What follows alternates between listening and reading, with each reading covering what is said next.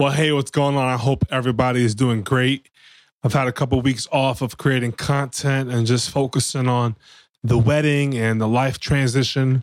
And then, of course, something tragic happened in our country the last couple of weeks. And I was lost for words. I didn't know what to do, I didn't know what to post. And I felt what you're getting ready to see was the best way that I was able to come around what we saw and really make a public statement.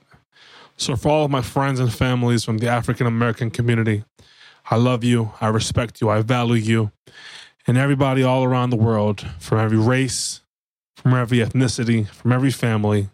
Thank you. Thank you for what you do for this country. Thank you for what you do for this world. We all must come together in this time, in this time of need, in this time of heartbreak, in this time of not knowing what's next. We must come together and seek the Lord for a true change of heart. And so I hope this conversation with my friends, with my brothers, uh, Akil Jermaine, Travis Collins, and Keegan Myers touches you. I hope it strikes a conversation with you and your friends and your family. And really, I hope it's a part of change for this country and for this nation. So thank you. And without further ado, here's a conversation of hope. Well, here we are with the amazing people. We have Travis Collins, Akil Jermaine, and Keegan Myers. How y'all doing today? What's up, guys? the, Lord is, the Lord is good, man. I'm, hey, I'm all right. I'm all right. Akil, you're you're in uh, Brooklyn right now, right? Yes, I am. Brooklyn and Travis. Travis, you're in Queens, right? Yeah. Queens, and we got Keegan from Pittsburgh. It's like nah, That's Harrisburg. all right, let, let, the, let the record reflect. All right, so I'm from Harrisburg, but I live in Middletown, which is like closer to Lancaster. So yeah, that's where I'm at right now. That's that's even worse. don't, don't be uh, whatever, yo. Because people people know my name, so we'll be all right. You feel me? Like it's like we're Oh, talking my talk goodness. Talk Uh, your so talk, that's bro. I, I've grown up since since Valley Forge. Praise God. That's But funny. all right. Keegan, talk to us a little bit about what you what you got going on right now. What you're doing? I know we were uh, talking a little bit beforehand, but let the people Yeah. know uh, what you So- got going on. Yeah, man. Um, right now I'm just trying to market myself. Uh, it's crazy because like I'll say this. I feel like a lot of time um, before this, I was really just focusing on everybody else's stuff. Like I was doing stuff for my church, doing stuff for like the school, like Valley Forge and everything, doing stuff for like a lot of my other homies, the choirs and everything. And I, while I love all that stuff, I realized that like yo, I have a gift myself that I want to give out. I think God wants me to do other things for myself. So I'm starting to uh, market myself as far as uh, KL Music Productions. I got a lot, a lot of stuff coming up for you guys. Um, right now, I'm just posting vids on like social media and stuff like that every now and then. But um, I'm recording some. Pro- I'm trying to get some projects out. I got a couple of my um, original songs that I'm doing. I'm singing a little bit, so it's it's crazy. Like the whole the whole situation getting wild. But that's what I'm doing right now, man. Um, other than that, I'm still working out my uh, psychology stuff too, as far as uh, how Valley Forge man. I got my bachelor's in psychology from Valley Forge, and right now I'm a family based therapist for the state. So, you know, that's working out well, and with my master's program as well, getting that stuff done, and we'll see where the Lord takes me from that point. Nice, nice. And you were you were obviously at Valley Forge. Well, for me, it's obvious, but for those watching, Travis Keegan and I started at the same exact time, and we actually met. I don't I don't know if Keegan and Travis, you guys had already like clicked before, but we met around the same exact time at the basketball court, the first Oh. couple days of the school year. Uh, I do remember that, Joe. Yo, that was great. you remember that, yo? and, and we'll talk about it later on. But Keegan, Travis, and I were all on the same team, uh, worship traveling team. Our last time, I was with Travis all three years, Mhm. and I think uh, Travis, I think it was our second year when Akil came to drop you off on campus, and then that's when that's when Akil came into uh, came into Valley Forge. You saw it for the first time and I fell in love, and then came over, which we'll talk about later on. But Travis, maybe you could talk to us a little bit about uh, what you got going on and whatnot. Yeah, um, basically, I've been. Um, I had a year in Spain where I was doing my master's after Valley Forge, so I did the bachelor's in music performance, and then uh, wanted to, you know, kind of continue that and kind of build on that. and so I went to Spain and did the master's program out there with uh, Berklee. And since coming back, um, and that that one was in more uh, music production. Since doing that, I've been just getting into producing a lot more, and also trying to learn how to mix.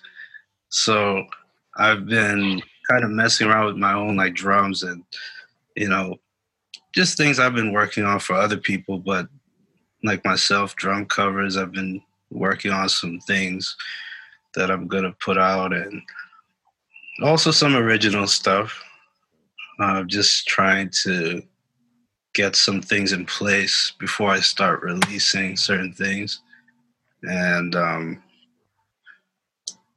yeah, just trying to find some other avenues, like with recording. Um, I want to really get better at mixing and uh, definitely like eventually like mastering, at least in the studio. I don't know where I'll go after that, but um, it's something that I really like. Um, I'm doing it and I'm learning how to do the different things and um, you know like EQing and you know that you know and all these different things that compression and it's something I didn't expect to really understand at first because you know it just it wasn't interesting. But once i started getting into it you know i started to get certain things and i'm like okay maybe i can do something with this. And i'm i'm a person like when it comes to music i like to hear how things progress and change when it you know when you're in a studio session right. i like hearing the finished product um, but I didn't know like how you got there necessarily. So um, it's been cool learning how to do those things, and eventually I want to really, really um, kind of make something out of that. I'm not sure what exactly yet, but just experimenting right now. That's good, man. It's it's good to see how far you came, man he was quiet, like the quietest drummer. But I, when when this boy got behind that kit, you heard him. You heard him. You, you heard him. You heard. You heard him. him, and you saw him because because they they. I mean, every time we were on uh, uh uh different you know shows or whatever, we would make sure that you know we had like whatever like if we had to move out the way or whatever whatever it might have been just just to really highlight his talent visually and audibly. I mean, it was it was fantastic to be a part of that for sure, and to continue to be a part of that. See see how how far you're growing, Trav, man. Mm. Pound your back, man. Akil, what's up? Talk to me. You look like you just woke up. nah, I didn't just wake up. Actually been up for a while. Nah, I've been, but for me, um, just right now, I mean, for those who may or may not know, recently got engaged. So trying to, you know, get into the um the whole planning phase of life of when two become one. So yeah, uh, especially yeah, yeah. especially in the in the in the midst of um, of a pandemic, you know, still just trying to make some stuff happen. Um, uh, for like my career, I'm currently working in the finance department for one of the city hospitals here in New York, and um, outside of you know the workforce, just um like everybody else, you know, just building up the craft that God blessed us with musically, um, spending more time on my instrument, um, and um, going into more stuff like um, production, um, mixing, live, and studio stuff. Not on a on a whole base, but more of a um, you know just knowing what I want to hear for myself, mixing it down before sending it out to people to mix it for me. But getting into more of that stuff,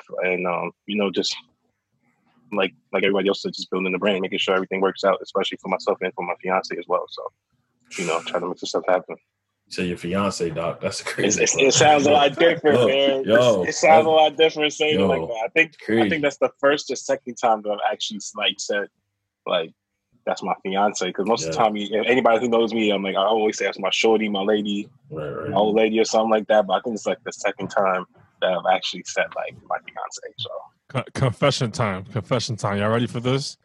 I'm at an interview a couple days ago, and I just got married. I'm at an interview a couple days ago. Yeah. And yeah. I said, I'm I was so used to saying my fiance. But I said, "Oh yeah, I just recently moved up here, living with my fiance. I mean, my wife." oh, it, that switch is gonna take a minute, bro. That's gonna take, gonna a minute, exactly. Because I'm so used to I'm so used to saying like my lady, my shorty, yeah, my, yeah, my boo yeah. thing, you know, being so colloquial with it until the time I have to be like, exactly. I say, this is Yeah. this is my life. Yeah, that's crazy. That's so crazy. So look, guys, I uh obviously got you guys together um because I felt I felt I wanted to say something. I didn't know how to say it. I didn't know if I should have said it. And I was talking to you guys a little bit before about what really struck that nerve. We're not gonna mention no names. We're gonna keep it, you know, Right. keep PR. but at the same time, Mhm. yeah, I mean, you guys know, you you know, you see Yeah. you see these posts and you see these things, and I didn't want to be another voice uh, that shouldn't have. I didn't want to be a voice that shouldn't be speaking, if that makes sense. While some people feel that, this is my personal opinion at least, right?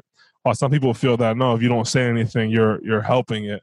So like, I kind of had a different view on it. So I was like, you know, if I am going to say something, I wanted to, I wanted, I wanted to be around my brothers, not just you know my brothers, my my, my peoples, but also me almost be if I'm saying something, it almost being me listening, listening to you guys. And so, you know, you guys agree we're gonna have a conversation and really ask some questions, dive in, get get some different perspectives. Because obviously, me growing up in a city like New Haven, Connecticut, very diverse. We grew up learning English and Spanish in class. We had blacks, Puerto Ricans, Dominicans. We had everybody. So I never really experienced uh, um, racism until until we started to travel together. When we were out at Valley Forge, when we were out in different areas, you know, the subway, late night subway over by the university, and and we had to minister to somebody. You know, like those experiences was when I really started to feel racism, and like I never really, I guess, felt it before. So it's kind of what we want to talk about. Just kind of dive in, have a conversation, really a conversation of hope, conversation where we can hear each other, understand each other, and just kind of get a different point of view. And, and I want to start it off with the question of the day, question of the hour. A couple weeks ago, we seen we see an unfortunate video go viral of George Floyd be uh, murdered by a white officer and other officers standing by. We see that unfortunate thing happen, and and I actually did not see the full video. Uh, I want to say until like it's been like two weeks now, right, guys? Since since the video went viral, two almost three weeks. Almost three weeks. Probably, yeah, almost two I, weeks. I I don't think I saw the full thing until like about a week ago. Mm. Yeah, and when I Yeah, it actually saw, it, I'm to- like, whoa! It's hard to Still hard watch. to watch. It's so yeah, it's hard to watch, yo. It really is. So it watch. was like, wow, whoa, what am I watching? I, and I think that's probably what kept me quiet is because I like when I first saw the post go viral, I just like saw it and I'm like, here we go again, and kind of just kept going about it. But when I actually saw, it, I'm like, whoa. What what was what, what were some of the things that were running through you guys' minds? I mean, you guys, whoever wants to go first, just like when you, when you see something like that happen, you know what? Again, happen I mean, again. Yeah, kind of like what you said, man. Like I, like you said, I was like, dang, here we go again, because you know, there's stuff like that um, that's happened years to come, like not years to come, that happened years before that you've seen, where unfortunately, a person of color has lost their life in the hands of the police. No matter what the situation is, even if it's a situation where they're fighting and stuff like that, but you know, it hurt to see. It was definitely hard to watch, especially the video that I saw was about it was about a eight minute video, but in the video it was a screen recording of what was happening. So the person who screen recorded the actual video fast forwarded five minutes in the video to from the last words that George Floyd said to the point which he wasn't responding at all. So the fact that he was on his neck for that long and and having to see people, you know, trying to tell him, you know, check his pulse, get him checked and everything like that. It was really hard to watch, man. And you know, it sucks, you know, that stuff like this is still happening and we have we as um black not only black men but as christian black men Mhm. have to figure out a way to explain it to people who may like may or may not um understand why stuff like this is happening. Because for one it's hard. It's hard. Above all else i'm black. Like Mhm. like evidently to me if somebody was to look at me and just look at me they're gonna know oh Akil is black. Travis is black. Keegan is black. So Yeah.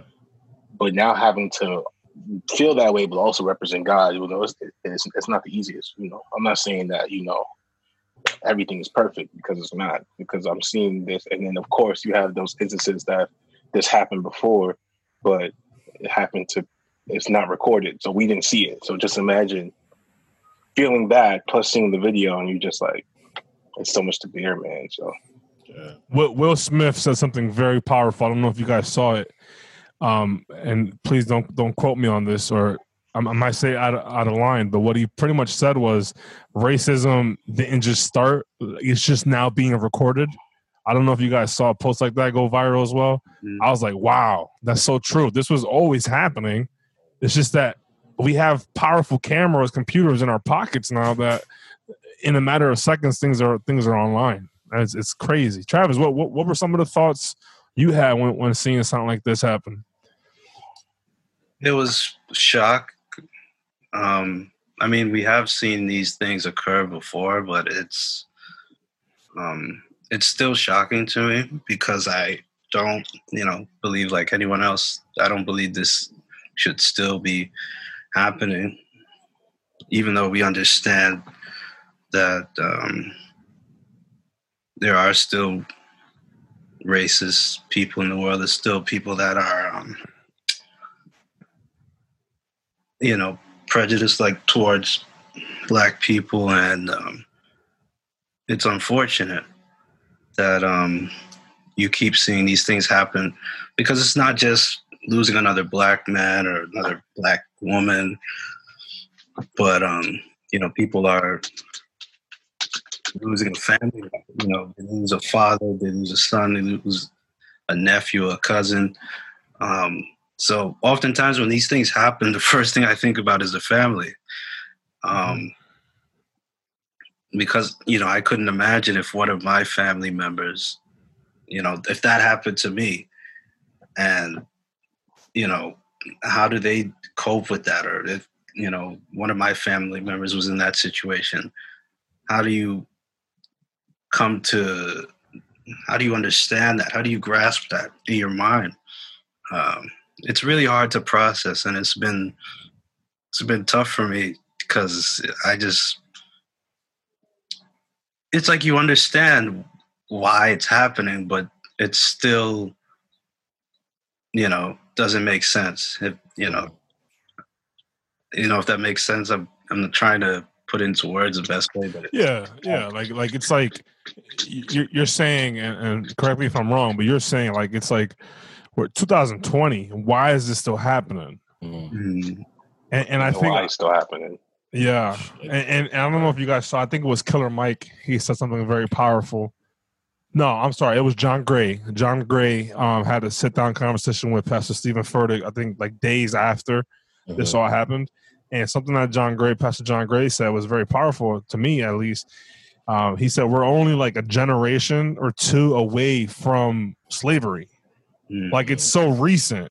It's like so slow, so recent to these things that was happening in America, and it's like wow, like you you don't you don't you don't you don't put two and two together. Keegan, I, I I'd love to hear your thoughts. Um, Yeah, man. Honestly, um, I I don't even know. Like I I think the whole situation kind of hit me a little different. Um, I feel like well, not different for everybody else. I feel like I felt the same way that my brothers is talking about too. I feel the same way, but um, I'm a person who always thinks like futuristically about like life. You know what I mean? Like, so I'm always a person who tries to think like uh, about like what's happening, what will happen, what's going on, stuff in those aspects and stuff like that. But in reality, yo, like I feel like it's more so a situation where I'm stuck because, um, like Akil was saying, um, as black men, you know, as black Christian men, we have to find ways to talk to people about like this situation. That happened already in my job consistently. I already had like a few. I, I work with like uh with uh Caucasian ladies or Caucasian males and stuff like that. People have already talked to me about how asked me how I felt, told me that they feel they they feel differently than I do, and it that sucks. But even like futuristically speaking, like and you know, I think about from this standpoint. Akil, you're engaged. Randy, you're married, and like Trav, like she on the way. I know she is. But, uh, the situation is, Dun, ooh, dun. Shabbat, don't do that. I'll, I'll run. I'll, we can't do that. da, I'll run. I'll run. look, look, da, no, da, nah, da, he's da, da, crazy. da. But what I'm saying, but what I'm saying that to say that like we all are like grown now. We about to start families. So like we have to tell our sons, hey, like man, like be careful when you walk outside, bro. Like for real, be careful when you walk outside because you don't know what's about to happen. And the fact that I gotta like tell like my like like 10 year old son that I mean I don't have a 10 year old son, but you know what I'm saying? Like eventually when I have a 10 year old son, I gotta right. tell him like, hey man, like just be careful, you know what I mean? Like don't like just just be careful how you walk in and like you know make sure you're doing everything the right way and the problem that kind of gets me is the fact that um I was talking to my client, my clients, my mother about this the other day, and I was saying like it's kind of crazy because I feel like a lot of times we are put down literally like strictly by our color. Like that's it. Like no one cares about character mm. anymore. And I'm like, yo, how is that a thing? How is that possible? Like so, and I think from this standpoint, I put I put it. I'll, I'll like say it from this aspect. Like um, a lot of times people, and I'm to be honest, society will put the African American male in jail in the NBA or in the NFL or something like that consistently. And the fact that like us, like we all have college degrees, right? We have college mm-hmm. degrees. Trav got his masters. I'm working on my masters. Akil, like Akil doing stuff in finance. You never see black men in finance. Like mm-hmm. Randy, you doing a lot of stuff as well. Like even with churches and like all stuff like production and everything else. So like they see all these like minorities per se in that situation, and like what we're doing is like changing the status quo. But the fact that we change the status quo isn't enough because we're still only seen by our color. So like all my accomplishments don't even matter for real, mm. just because I'm black. Like that's really crazy. That's really wild that people think that they could just um that people think that you can be judged just about like what you look like and not my character. Because I'm an intelligent young man. We are intelligent young black men, but because we're black, like we already seem as if we don't know anything. That we're already seen as like murderers and killers and stuff like that. And that video, man, like I think that that one hit home for me because like you gotta think, man, my like I'm not I'm not I I'm fully aware that like uh uh this is like a Black Lives Matter thing. You know what I mean? Like it, was a mm. black guy who died and stuff like that. So I definitely understand the situation. But um I feel like it's still crazy that like we're just that we just think it's okay for any person to just die. You know what I mean? Like mm. we watched a video of a man get suffocated by somebody else on his knee. Like uh, like he was on his knee on his neck.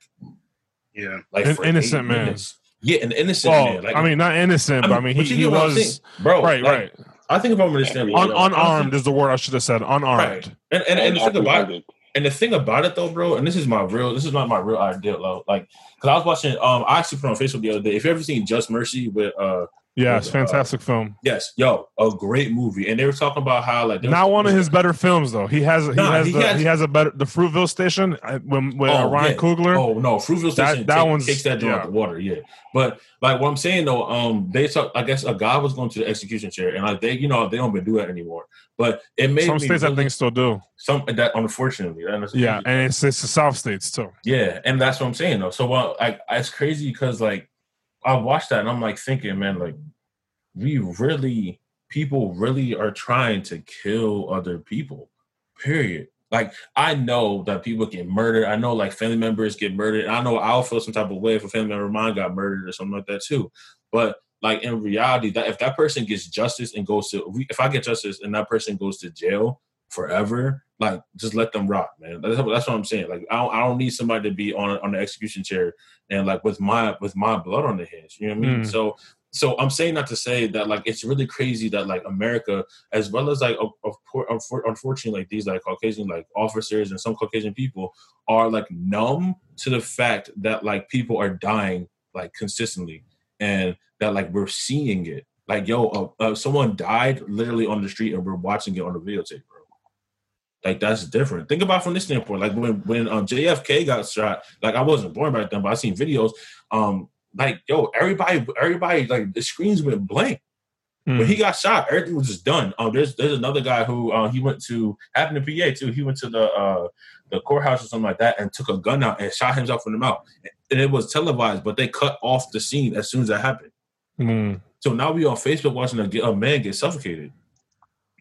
Like, why are we desensitized like that, bro? Do you um and this kind of goes in question in line with the next question. Um, do you guys believe?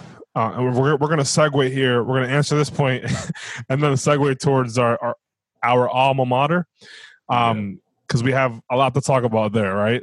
I think that's the big chunk of our conversation. But graduated, right? Yeah, We all got our degrees. Oh, oh, nobody, I- nobody owe their money, right? I do- I do my, I do it in my living room. You feel me? Everybody, everybody got their receipt, right? Everybody has their receipt. Okay, I got my receipt. It's hanging on the wall. Hello, hello. I, I, I um, I don't, I don't know if the killing of George Floyd was a racist act. I lean more towards it being a heart thing, and here's why. If it was just George Floyd and whatever the white officer's name, the, the the one that had his knee on his neck, if it was just them two at the scene, um, yeah, I, I think I would lean more towards the racist thing. And, and the reason I'm saying this is because Keegan, what you were saying is the same thing. It's, it's like a heart thing. It's kind of like what's what's being felt, at least my my opinion. With this case, we see a Chinese off or uh, Asian officer. Excuse me, I can't just say he's Chinese. I don't know which country. Asian officer. We see. I think there was a, a black officer, or, or or maybe he was Dominican or Puerto Rican. He was. He had a little chocolate on his skin. At the George Floyd case? At the George Floyd Yeah, yeah. And then there was another white officer. Would you guys agree or disagree with with that point of view of mine? As in, is it still a racist act, or is it a heart thing? Because you have other diverse officers standing at the scene while it's happening, while the guy is saying his last words, taking his breath, and I think he still had his knee on him for like another four or five minutes Yeah. after after he like had passed out Mhm. and he actually was pronounced dead at the hospital. So he could have they could have saved his life. They could have aided him, but they never did. Like, wh- is it is it still does it still fall under the racist act or is it a heart thing?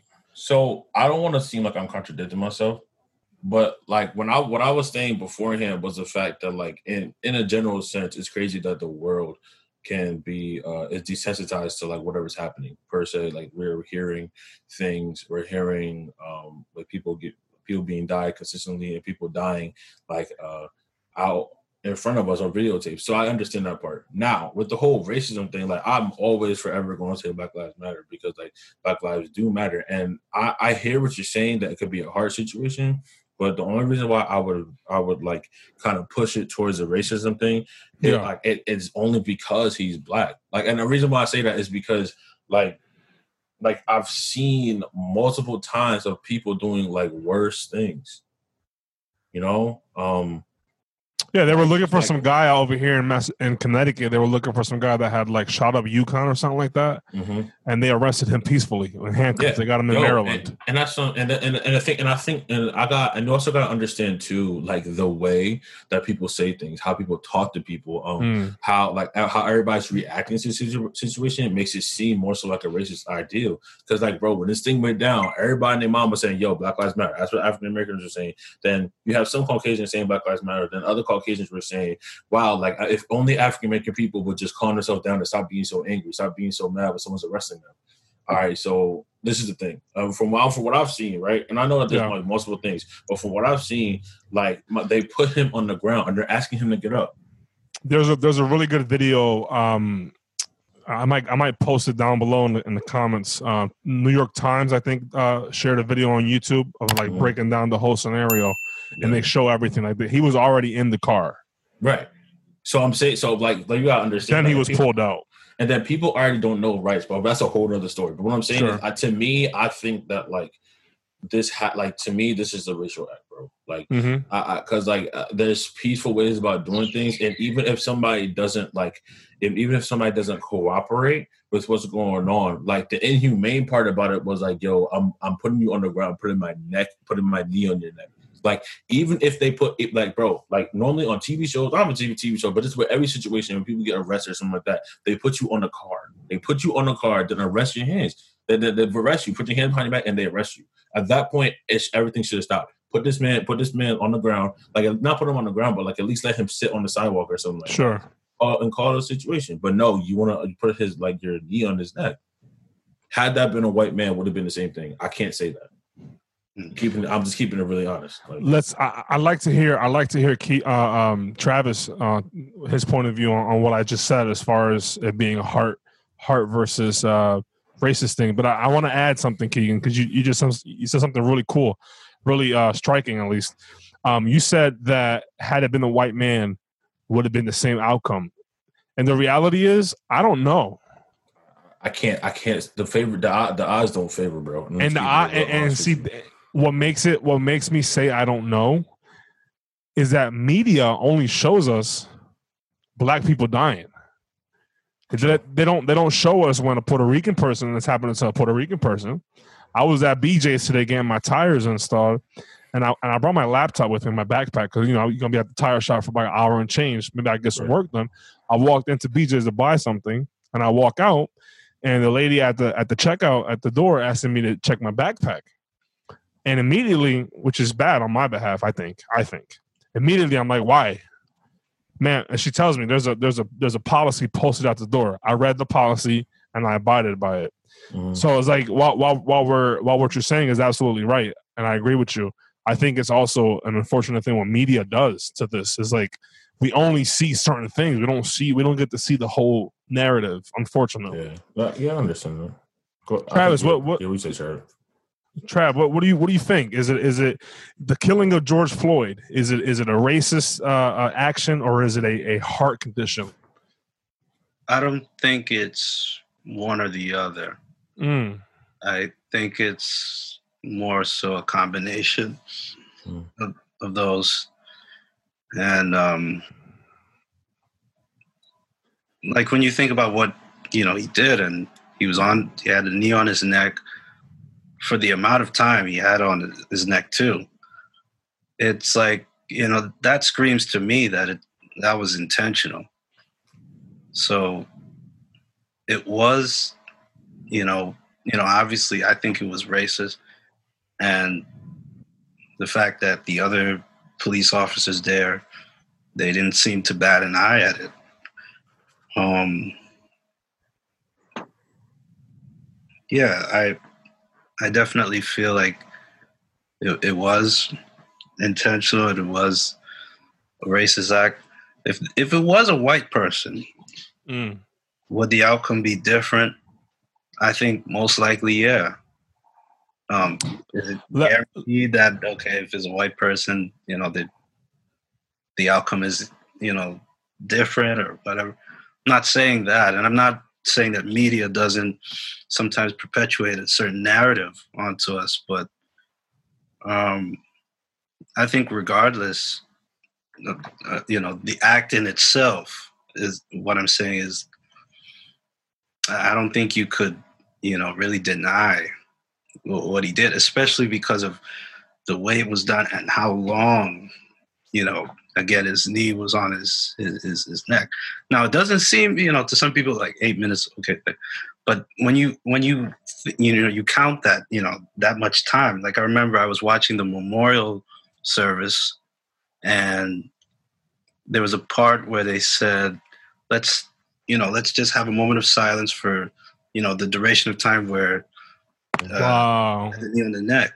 The, the the officer had his knee on his neck, and standing up there, you know, I was like kind of reflecting to myself, but I was like, wow, this is a long eight minutes, you know, and it's Oh. like, so imagine, you know, when you're on the floor, someone's got their knee like on your neck.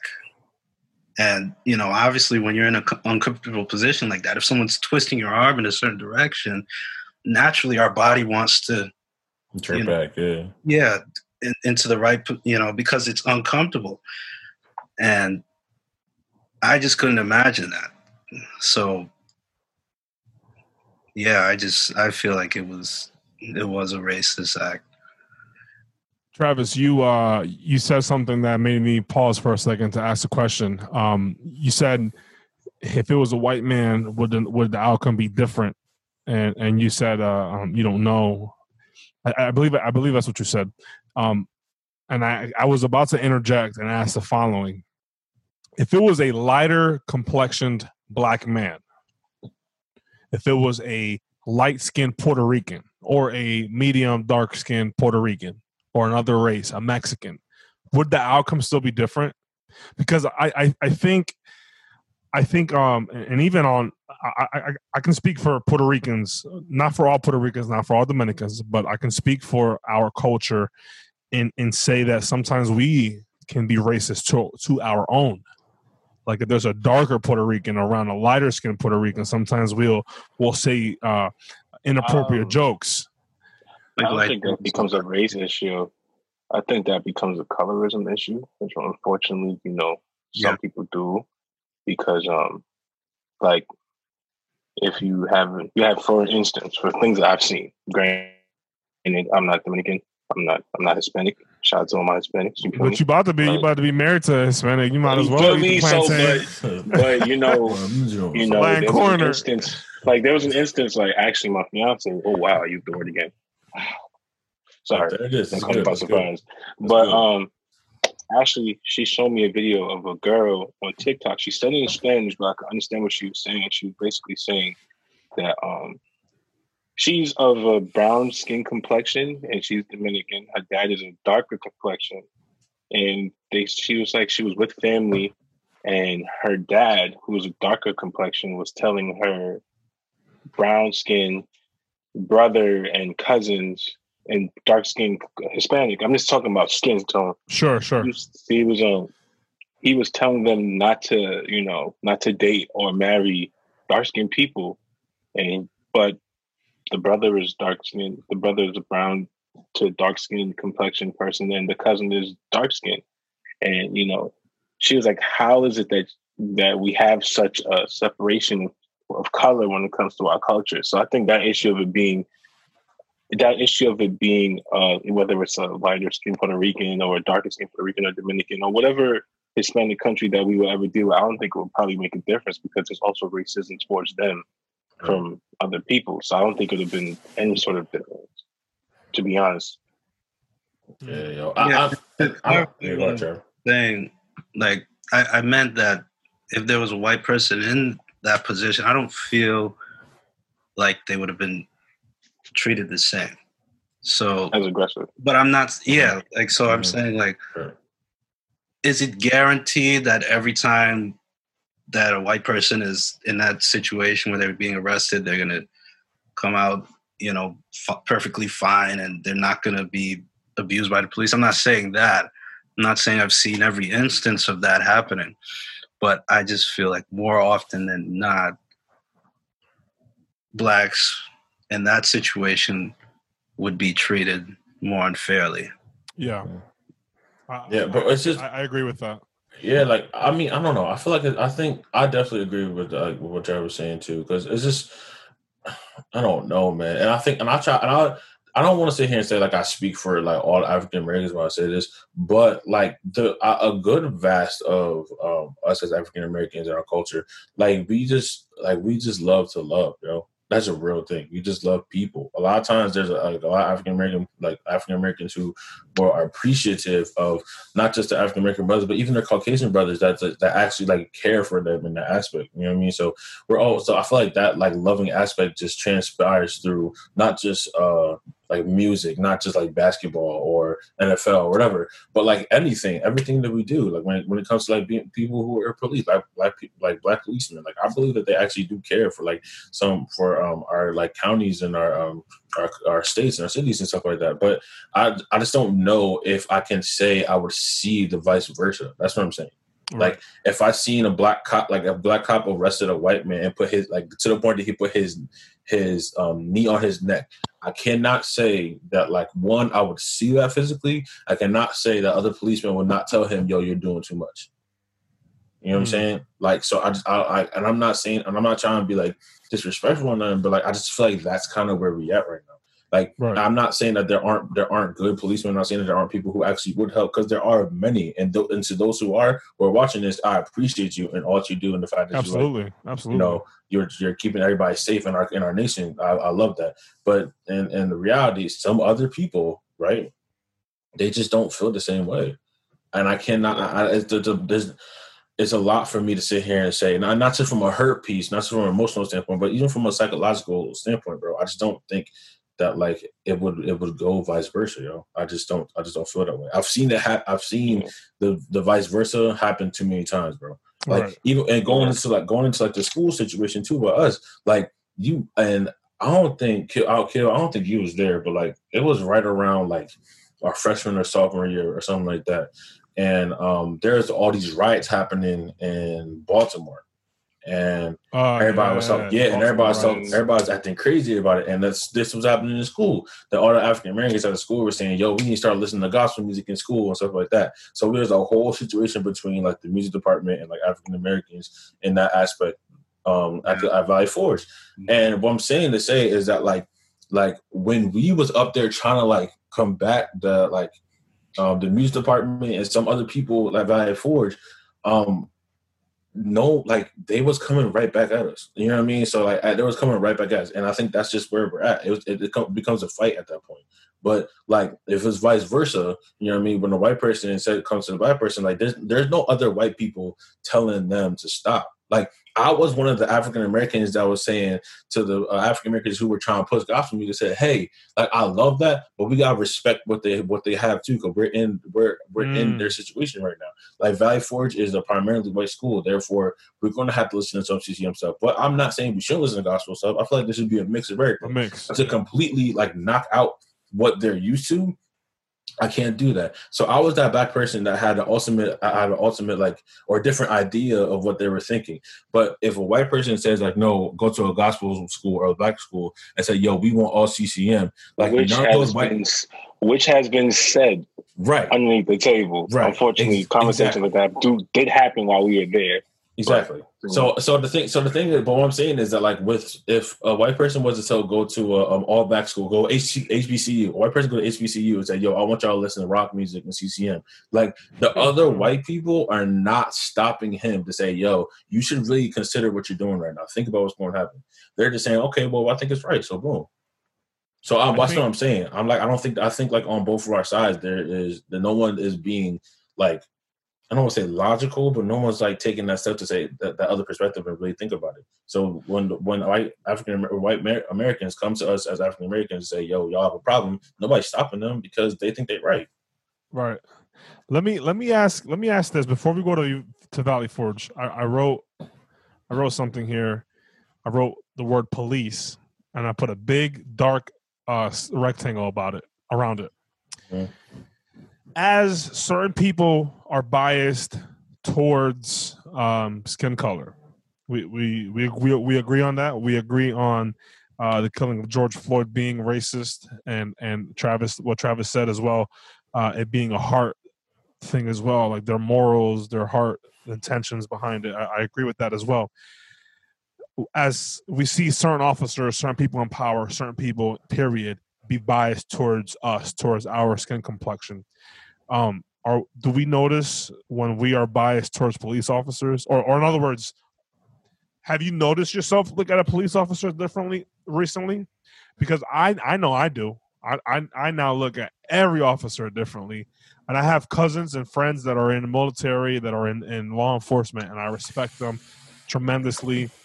I thank them tremendously, um, and I don't want to discredit those great police officers because the reality is you can be you can hate law enforcement, but if somebody's breaking into your house, if somebody uh, inappropriately touched your daughter, if somebody stole your car, who are you calling? You're not calling Joe Schmo from down the street. You're dialing the 911. So at the end of the day, we all circle back around to that 911.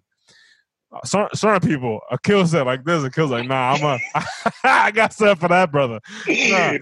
it depends. It depends where you are in the world, but um, No, but but but but here's my here's my thought. Here's my thought. Right, I've been in many scenarios in New Haven when I was living back home with my mom before I got married, where I'm driving and there's cops next to me that are texting and driving, and I'll roll my window down. I'll make the cop roll their window down. I'll say I say stop texting. What's your badge number? And I immediately call internal affairs. I do that all the time. All the time. I do that now. Is I that promise wrong? Us three. I promise us three Uh-huh. can't do that. I promise Okay. us that if when Okay. Travis get his car, when Keegan get his car, and me now, like Okay. we could try and do that, but that's not the case. And going back to your statement about looking at police differently, like you said, I also have family members. I have friends who I went to school with, people who I still stay in touch with, who are correction officers, uh, DEP officers, uh, police officers. Today, I just watched my aunt get um, promoted to a, a, a colonel in the Air Force, so you know Mm. I have people in the, in military services and stuff like that. But still, there's still that you know there's still that feeling when I see police sometimes on the street, you know. And of course, I get it. Not all police officers are bad, but I don't know all police officers. So I know, I know, I know my crew who are, you know, who who are supposed to protect us. I know they're doing what they need to do, so I'm not worried about them. It's the ones that I don't know. For like, for example, like actually, this is some of the stuff that we have to do. If I'm driving down 95 going back to school from Valley Forge, Mm-hmm. and state trooper is to my right, and um he's let's say he's doing the the, the turnpike is 65. Let's say he's driving 60, and I get to do 65. If I do 67, there's a chance that I might pass him, and he might I might be doing 67, and he's doing 60. So he's actually in front of me, but driving slower. I'm gonna slow down and stay either a couple feet behind him, so I'm, there's no reason for him to try and stop me or anything like that. Or just there's been there's been times when it was me, it was me, Trav. There was one time we went to Applebee's, me, Trav, Keegan, Oh, Isaiah, and Kareem, Yeah. and the officer said I was speeding going down the road. I was going. I was going down, I was going downhill. So I was it like, like, it was are you talking weird. But when he pulled up, it's bad. We rolled down all the windows. My hand was on the steering wheel. Travis had his hand on the roof. Yo, I, I had, had bro, bro, bro. I had my, I had my phone, I had my phone in tap, just ready on some Like, real, we- just like- seriously. I had my phone on like tap. this, like, and Yeah. unfortunately, we had to do that. We were in the middle of Audubon, Pennsylvania, so it's like, Mm. you know. And then the first question, where you guys coming from? School. What school do you guys go to? Valley Forge. Forge. What school is that? The school two miles from here, right Come off, on, right off Charlestown Road. Yeah, like unfortunately, that's so. yo, he ran the that's he ran the backwards. plates. He did all this. He ran the plates. He did everything. And before he even like before he even like told me like what was going on, and he didn't like we were just already complying already. But we were in the car like, Lord, listen, hey man, it's us again. Like, Yeah, this is the last time. but we could like and. I and like ultimately this time I can tell you I was not speeding or anything like that. I was really going down the hill, and he stopped. He came out down the hill, and like before he said, "I stopped y'all because you guys were speeding." I was like down the hill. He's, I'm just gonna give you guys a warning and everything like that. But it was it was crazy because you have five dudes who are in sweats and hoodies because it was Mhm. the wintertime during that time. We are going to Applebee's, you know, half off apps after nine o'clock. So Mhm. Exactly. Chill. Trina, There's no- go see Trina. Chill. We're gonna hang out, you know. Wow. It's just an instance like that. So even in small cases like that, I'm just careful because I'm like, Yo, I don't know what can. I, I Is, don't is know that what the only handle. interaction you've had with law enforcement? Um, like, In, like in that- general? in general, uh, like more more on the negative side. Like that could have been negative, but that's like very That- mild that, negative. That that could have been real negative. And then there's been Yeah. many cases where I'm asked to come out the car, and many instances where they had, oh, we suspect we smell we smell marijuana in your car. Are I you serious? Like, Man, it's happened so many times. It's happened in Pennsylvania. It's happened here in New York. It's happened when I went to school in Alabama. It happened in Georgia. It happened. It happened in Reading. Like you know, there's there's been many instances. I don't smoke. I know you don't. I don't smoke. There's nothing like that that that I do. So it's like I'm like, you smell marijuana. Oh, you were one time they said I was driving and I was going in and out. Um, it was raining outside, so I'm like having to deal with stuff like that. It's happened so many times over, and I'm just like, I'm not like- used to it. But And, and It's have just they have they ever No. resulted in have they ever resulted in getting uh, um, like tickets or, or citations or anything like that? Yeah, I've gotten a ticket one time for. Um, they said that they the probable cause is that they smell marijuana. There Oh, was no marijuana in the car, but I got tickets because my taillight was out. okay. But that's not how you stop me, you know.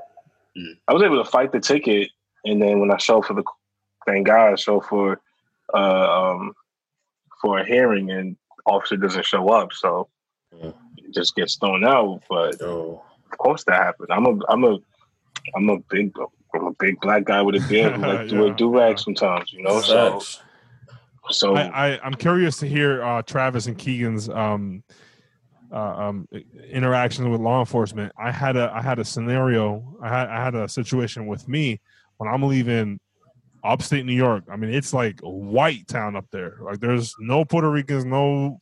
It's just white people.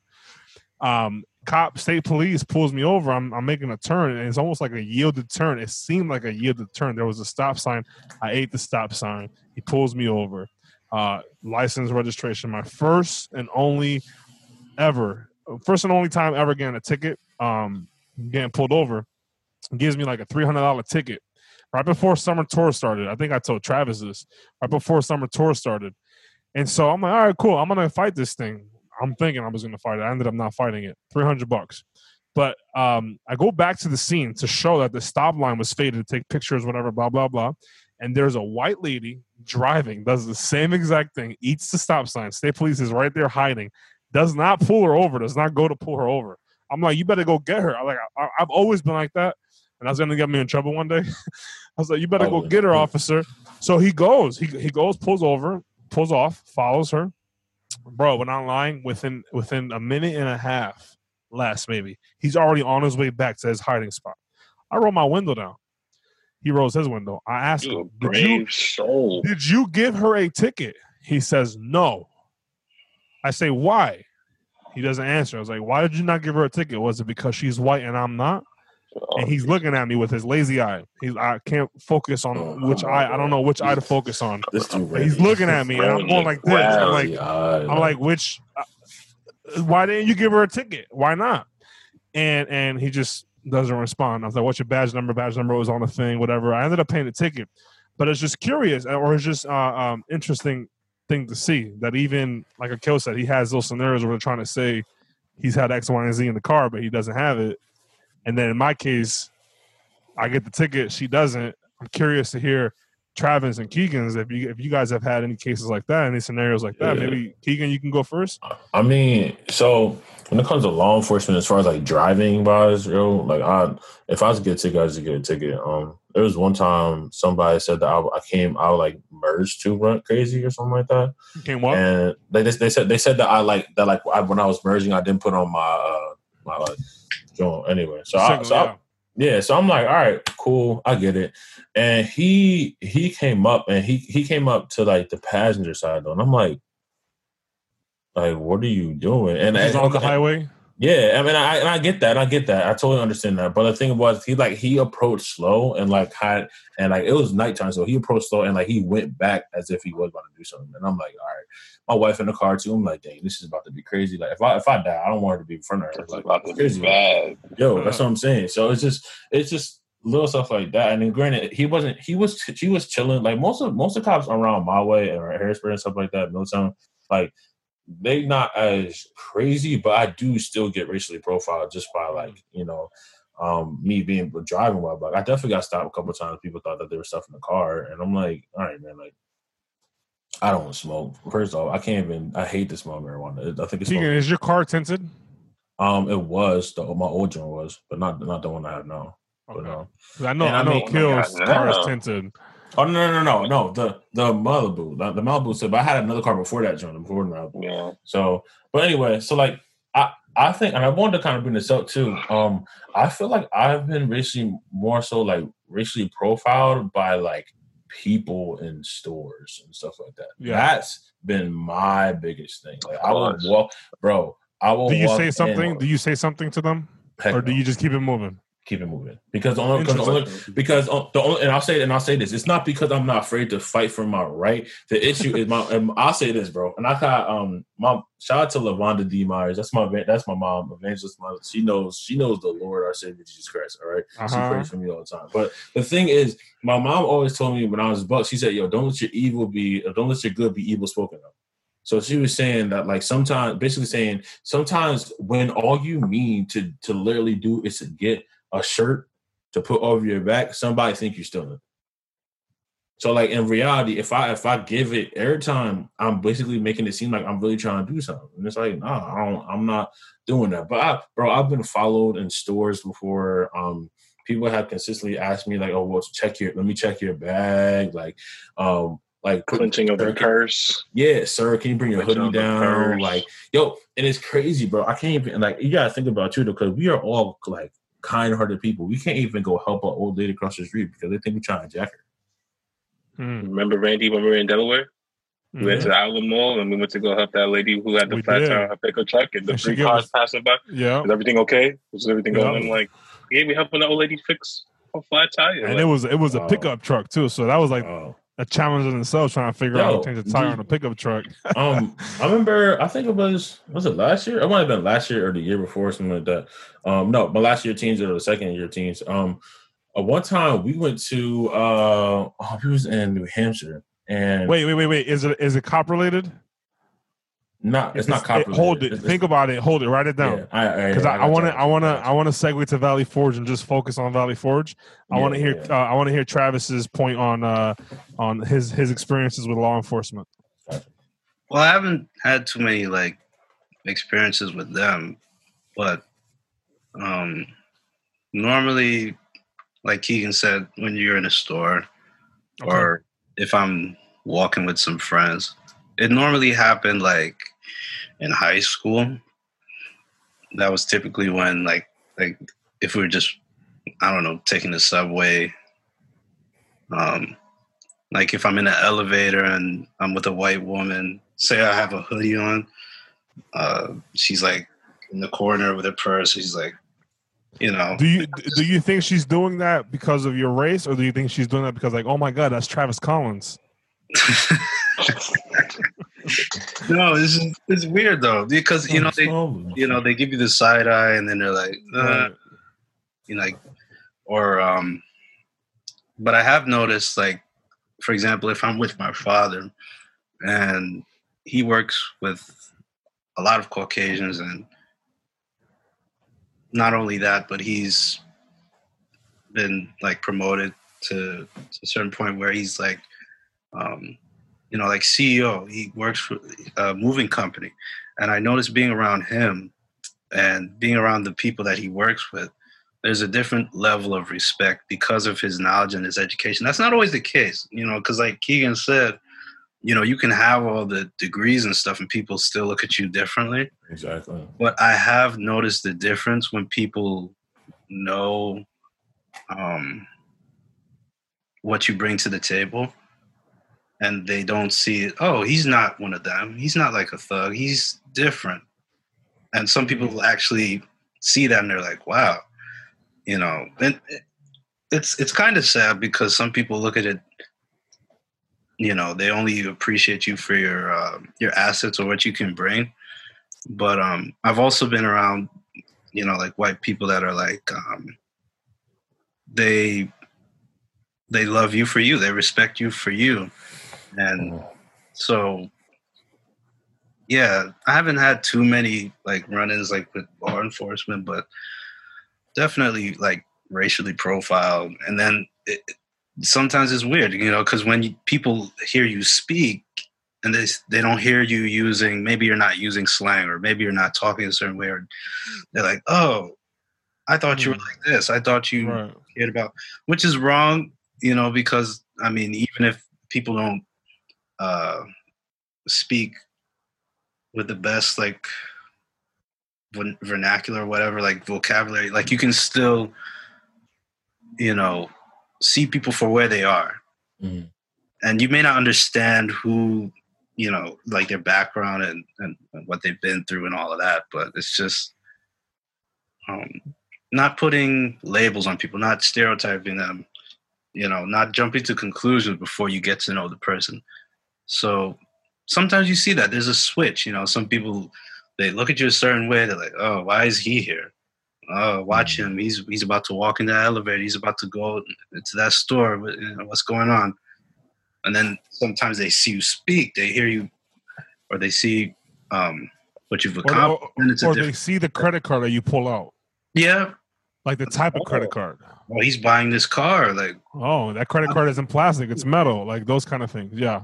is he scamming what how did he get this money what, what you know it's a different perspective you know and i've seen it you know being around my dad because he he really You worked got- hard. yeah. for what he had and he came from literally nothing But um, and like I said, unfortunately, it's not always the case. You know, some people will still, regardless of what you've accomplished, look at you a certain way. Um, but at the end of the day, I want people to look at me for me, regardless of what I've accomplished or haven't accomplished, and be able to, you know, love me for me and not right. it's like, oh, you're not one of the the thug black people, or you're not one of the black people that doesn't have a degree, so now I can respect you. You know what I'm saying? Mm. Mm-hmm. Not not that not that those people, um, if if they are thugging or if they don't have a degree, not that they're any different in the in the sense of that they should still be respected. But I absolutely agree with you in that point. And I and I and I realized while you guys all spoke about the uh, issues with law enforcement, um, with the exception of Eric Gardner and the exception of, well, not really my case up there when I got pulled over, but it, it seems to me that it's a lot of the reason, or, or seems to me that most of our interactions have happened um, in other states closer to uh, the South. Mm-hmm. That uh, maybe key. I don't know if Akil has any has had a lot more experiences in New York, but you stated Alabama, PA, down south more than New York. Keegan had walk in a park in Pennsylvania, um, but as we go further down, I, I, know it's a lot different from what I mm. hear, especially Florida. Like it can be a lot different. Mm. So it's just it's just interesting to see that geographically how how different it, it can be. I, I want to segue to um, the University of Valley Forge. Shout out to the University of Valley Forge. Some uh, a lot of people have mixed uh, feelings about the, about the school. You know, that's um, their alma mater. That's all I'm saying. It's that. it's uh, I you know I. I I, I have to. we're out of there. I, I do I do love and respect that university. I, think um I think it's been I think it was a very uh, uh helpful thing for me to go through. Mm-hmm. Um, different experiences educationally, uh, networks. Sure. I mean, I, we wouldn't have met. Think about that for a second. Yeah, we wouldn't have met. And it, and even if we met, that like like Keegan Travis and I met the first two three days, and we decided to leave a month later. Those four years made this friendship. Facts. You know what I mean? Yeah. Us us going like this together, which we all four graduated at the same time. Us four moving our tassel from one side to the other is part of this relationship, is part of this friendship, and that's something that I I find unfortunate from a lot of, a lot of alumni that like disown the school, and I'm like, no, but at the same time, like yeah, they they messing up, but it's, you wouldn't be married to that person if it wasn't for that university. Yeah, yeah there's good in some case. There's yeah. good and bad that comes with it. Mm-hmm. Yeah, everything. everything. So I, I want to talk about it all. I want to talk about it all. I want to um I want to start off by uh, letting our people know, people that are watching, what we all were a part of, uh, team team wise, and then hear from your perspectives uh, some of the uh, negative interactions, negative experiences that you guys had when it came to uh, racist jokes with different church leaders or uh, racist interactions geographically, like when we went down to Virginia, Lynchburg, Virginia, um, summer of 17 and we heard people talking about the Confederate flag after the service in the church service. I told my team, I said, we need to load this trailer faster than ever and get out of here. It was Keegan Travis. That was it, right? It was it was yeah, only out to, right? Yeah. yeah. We were yeah. trying to get out of there fast. It was enough. It was enough though. And Josh Camacho. 17 and me. Camacho. Yeah. yeah. Oh, it, it, it, was enough though because they like at, at that church drill, it seemed they could it was ready. Like it was ready. It, we we had an interesting ready. time there. Ready.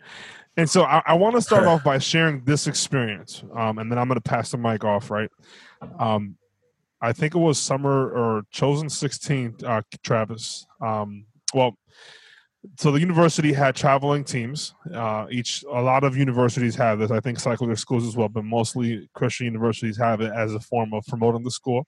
And we were all blessed to be a part of that um, because it gave us scholarships and it helped us help us as musicians, as creatives, build our network, our contact list.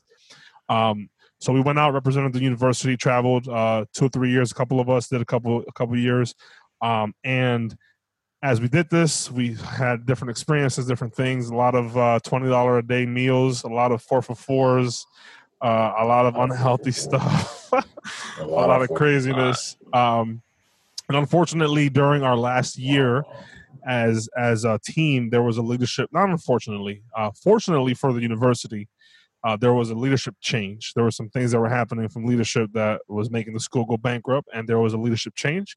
Um, however, the leadership change uh, took it out on teams. and we all heard it. We all heard heard it and hurt were hurt by it. Uh, I, at least I was. Um, the different things that took place, and um, that's kind of where our bitterness comes from. our little joking around comes from, uh, and so yeah, that's kind of like our foundation of what we want to talk about now. University Valley Forge, shout out, we love you. At least I love you. Uh, Keegan's like, nah. Travis is like, yeah, maybe. Nah. I mean, like, I, I, I have, lo- I have love for the University Valley Forge, man. Like, it helped Absolutely. me out spiritually. It helped me out spiritually Absolutely. a lot. I ain't gonna hold. It helped me out spiritually. yeah. So let so let me say this right. Uh, during these traveling teams, you would you would audition in the fall. Uh, you would be accepted uh, a week a week and a half before the end of the fall semester, and then you'd come back in January. And in January, you would start rehearsals uh, six hours a week, uh, two nights two nights a week, uh, like nine to twelve each day. Um, and in those uh, rehearsals, we would have devotions. Chosen sixteen uh, it was Travis. As far as uh, um, minorities, it was Travis, myself, a good friend of ours, Josh Camacho, and our brother uh, um, John Graves. Shout out to John Graves from Philly, Philadelphia, in the house, right? Um, JG. There were a couple other people that were not that, were, that will remain nameless, not for any reason, but just because this story in particular um, segues us to this thing, and, and and Travis is about to laugh. Um, but we're having devotions, and there's a gentleman that uh, is is mentioning he's, he's each devotion will be led by a team member. Um, this particular team member was uh, his his devotion. He didn't mean anything negative by it, but he would say certain words. He would say, uh, "When you hear the word Bible, what do you think? When you hear the word uh, love, what do you think?" Well, one of his words was, "When you hear the word gospel, what do you think?" Caucasian guy. He said, "When you hear the word gospel, what do you think?" Another Caucasian guy on our team says, "Black." and starts to laugh. Um, and he's a he's Travis knows now. He's a really good person though. Uh, he has he a really, really great is, heart. Though. He really is though. If, he really is. If, yeah. if, the person that said black, if we think about his story, if we think about in, in, Travis, you know, you know that summer very, very well, his experience in Potomac and later on through that summer. But if we look at that person um, from that experience of jokingly saying black, and, and obviously causing all of us to laugh, um, but at the same time, the minority realize, oh. But if we look at that scenario and where he's from, middle of nowhere, right, Florida, and then look at who he was when he graduated, we see the difference in him, mm-hmm. the positive difference. And it's like, wow, he was around us so much that he saw that, like, like, like Travis said earlier, everybody's not a thug. Everybody's not, depending on how they talk, everybody's not X, Y, and Z. Mm-hmm. So I mm-hmm. just think that was interesting to see that while we all have Valley Forge from different points of this country, um, we had different points of view on certain things. And him jokingly said that, but then his point of view, his his personality, his friendships, his uh, who, who he was friends with really changed. And the more and more he saw, uh, and kudos to that person if you're watching, you know who you are. Um, so I would love to hear I I want to start with chosen 17. So this is going to be Keegan or Travis. I want to start talking about the church in Lynchburg, Virginia, and then we're gonna we're gonna venture off into the summer camps. We during the summer tours we would travel to summer camps. We'll talk about some of the leadership jokes. We won't mention any names. We won't mention where it happened, and then just really different experiences that you guys had individually.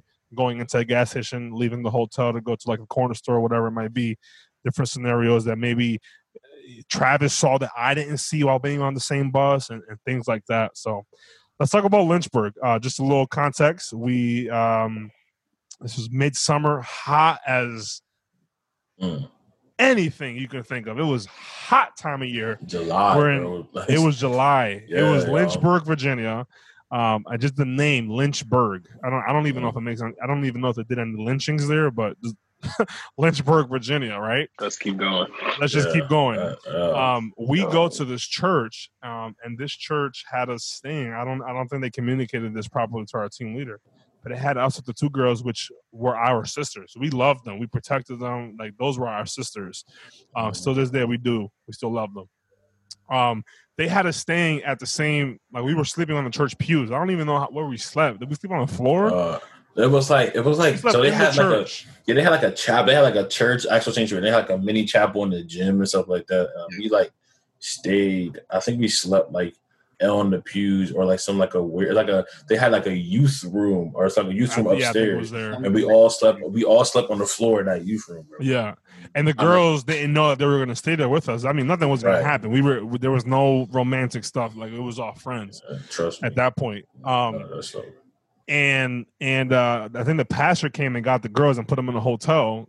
And then and our, our group message just starts going off. It's like a sketchy. There's two white girls though. Sketchy hotel. They're saying, um, I'm like, okay, just keep us on tab, whatever, blah blah blah. Funny experience, but we end up leaving the church. And Keegan, I don't even remember how we got back into the church, but like I don't uh, maybe yo. maybe I think Josh stayed behind or somebody stayed behind. yeah somebody said had to open the door when we came back because we all walked we went to uh, Walmart. yeah we walked to the Walmart Yes. There was a Oh. Walmart next to the church at like 12 at night in Lynchburg, Virginia. and it was bro y'all it was hot yo it was hot Like, Hot it was, summer it was- night. even at night it was hot like was But, but do you but do you remember people looking at us at that Walmart?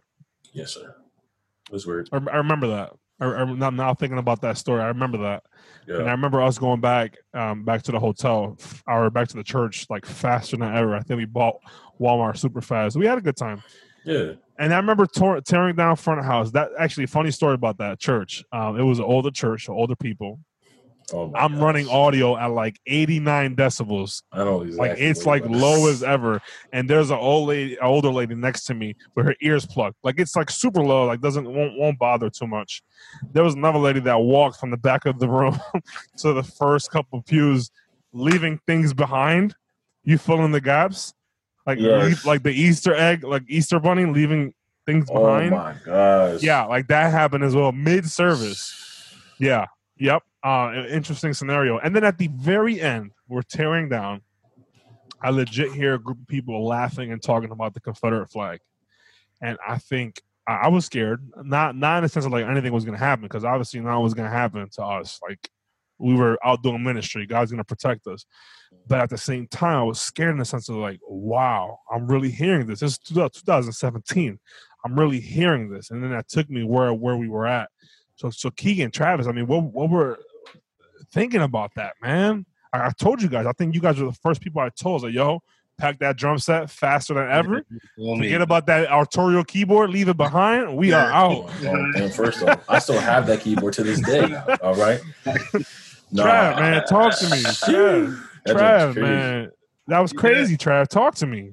it was um yeah i didn't even know everything that they said but i mean from what you told us it was like wow and the fact that it happened right after the service like you Yeah. said you know it was a really powerful service people you know being ministered to and the fact that that had went on it's like and and you know mind you we see a lot of crazy things at camps you know you see I mean, Camps. great That's next. That's next. That's next, Trav. that's like um why are you doing this you know so so i mean we understand especially the kids you know none of them are perfect none of us are perfect but that was like one of the like most shocking things to ever hear um and the fact that they were comfortable doing that like open in the open Right.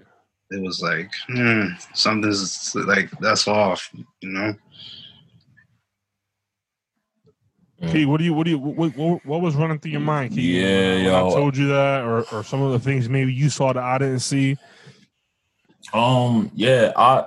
So I'll pay. I'll take. I'll like piggyback and just say this from a general standpoint. Um.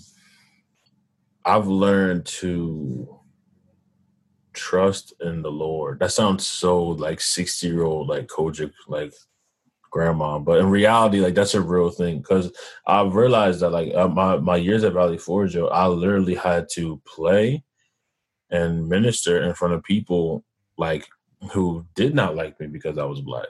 You know, didn't like me because of how I played, the style playing and stuff like that. So it's been a bit weird. So I, I definitely like have felt like those situations. But that whole Confederate flag thing, yo, it, it was. I think I was only like messed up because um stuff was already sketchy from the jump. I think that was Yeah. a real situation. Like the fact that the girls like went they like they was all going other places. Like we don't. I mean, I didn't mind it that it wasn't there. Was it's just that like ah, we are definitely protectors. Therefore, we were trying to make sure everybody was good. Period. Now we weren't worried about like no nothing wow We trying to make sure everybody was okay, and they were uncomfortable. They were definitely uncomfortable, even with leaving with the guy. So it was just like that situation was awkward. So when we heard a Confederate flag thing, I'm like, yo, this is this is really crazy. Like I didn't think anybody's going to do anything, but it's just it just miffs me that you see um, a Puerto Rican like uh, running sound, Puerto Rican leading worship, uh, uh, yeah. African American uh, playing keys and African American playing drums, and then you still talking about oh yeah, like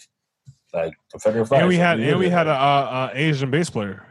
Yeah, yeah, we did. We were diverse. We did. We were super, we were super diverse. So I think like that's just something that was just a little bit crazy to me. I'm like, why is that a thing? Like, why are we still worried about Confederate flags? Like that's that's awkward. And and it was just the fact that like we knew where we were. Like you were saying, like, it, it gets crazy once you come down south. And um, yeah, that was VA. So that that whole teaming, that whole uh, because the camps over there too was crazy. So it's just like we we seen our situations. You were driving that summer. I think I you drove us out of there, and I did. And we were supposed to be driving like speed limit because we had the oh, full trailer. I, I, think we I were with the quickness. I was like, yo, I, we was, was out of there faster than a fat kid in dodgeball. Yeah, and then, and then if you remember too, if you remember too, it was kind of crazy because they were trying to get us to take a picture at the end. And I'm like, yo, like we trying to be out. Like we, I still got the picture to this day. Like I'll never forget that joke. I had I never I had the little hat on or something like that. And I'm like, yo, we really got. Go. We all got the we all got the same hat at Walmart. Yeah, bro. I look like a exactly. I look like a whole suspect right now. They like they really trying to like. You all got the here. Uncle Ben hat at Walmart. Legit, bro. like four of us. It's crazy. That's funny. That was funny. Was. Akil, talk to us a little bit about um, some scenarios that you might. I, I think I remember hearing one uh, your your first summer uh, one of the camps or something like that. And, and I guess we can segue to camps, but after Akil's statement, but Akil, talk to us a little bit about maybe a, a, a, scenario that you faced or you saw on the road representing a university where you thought you had to call your mom and say, "Mama, I love you."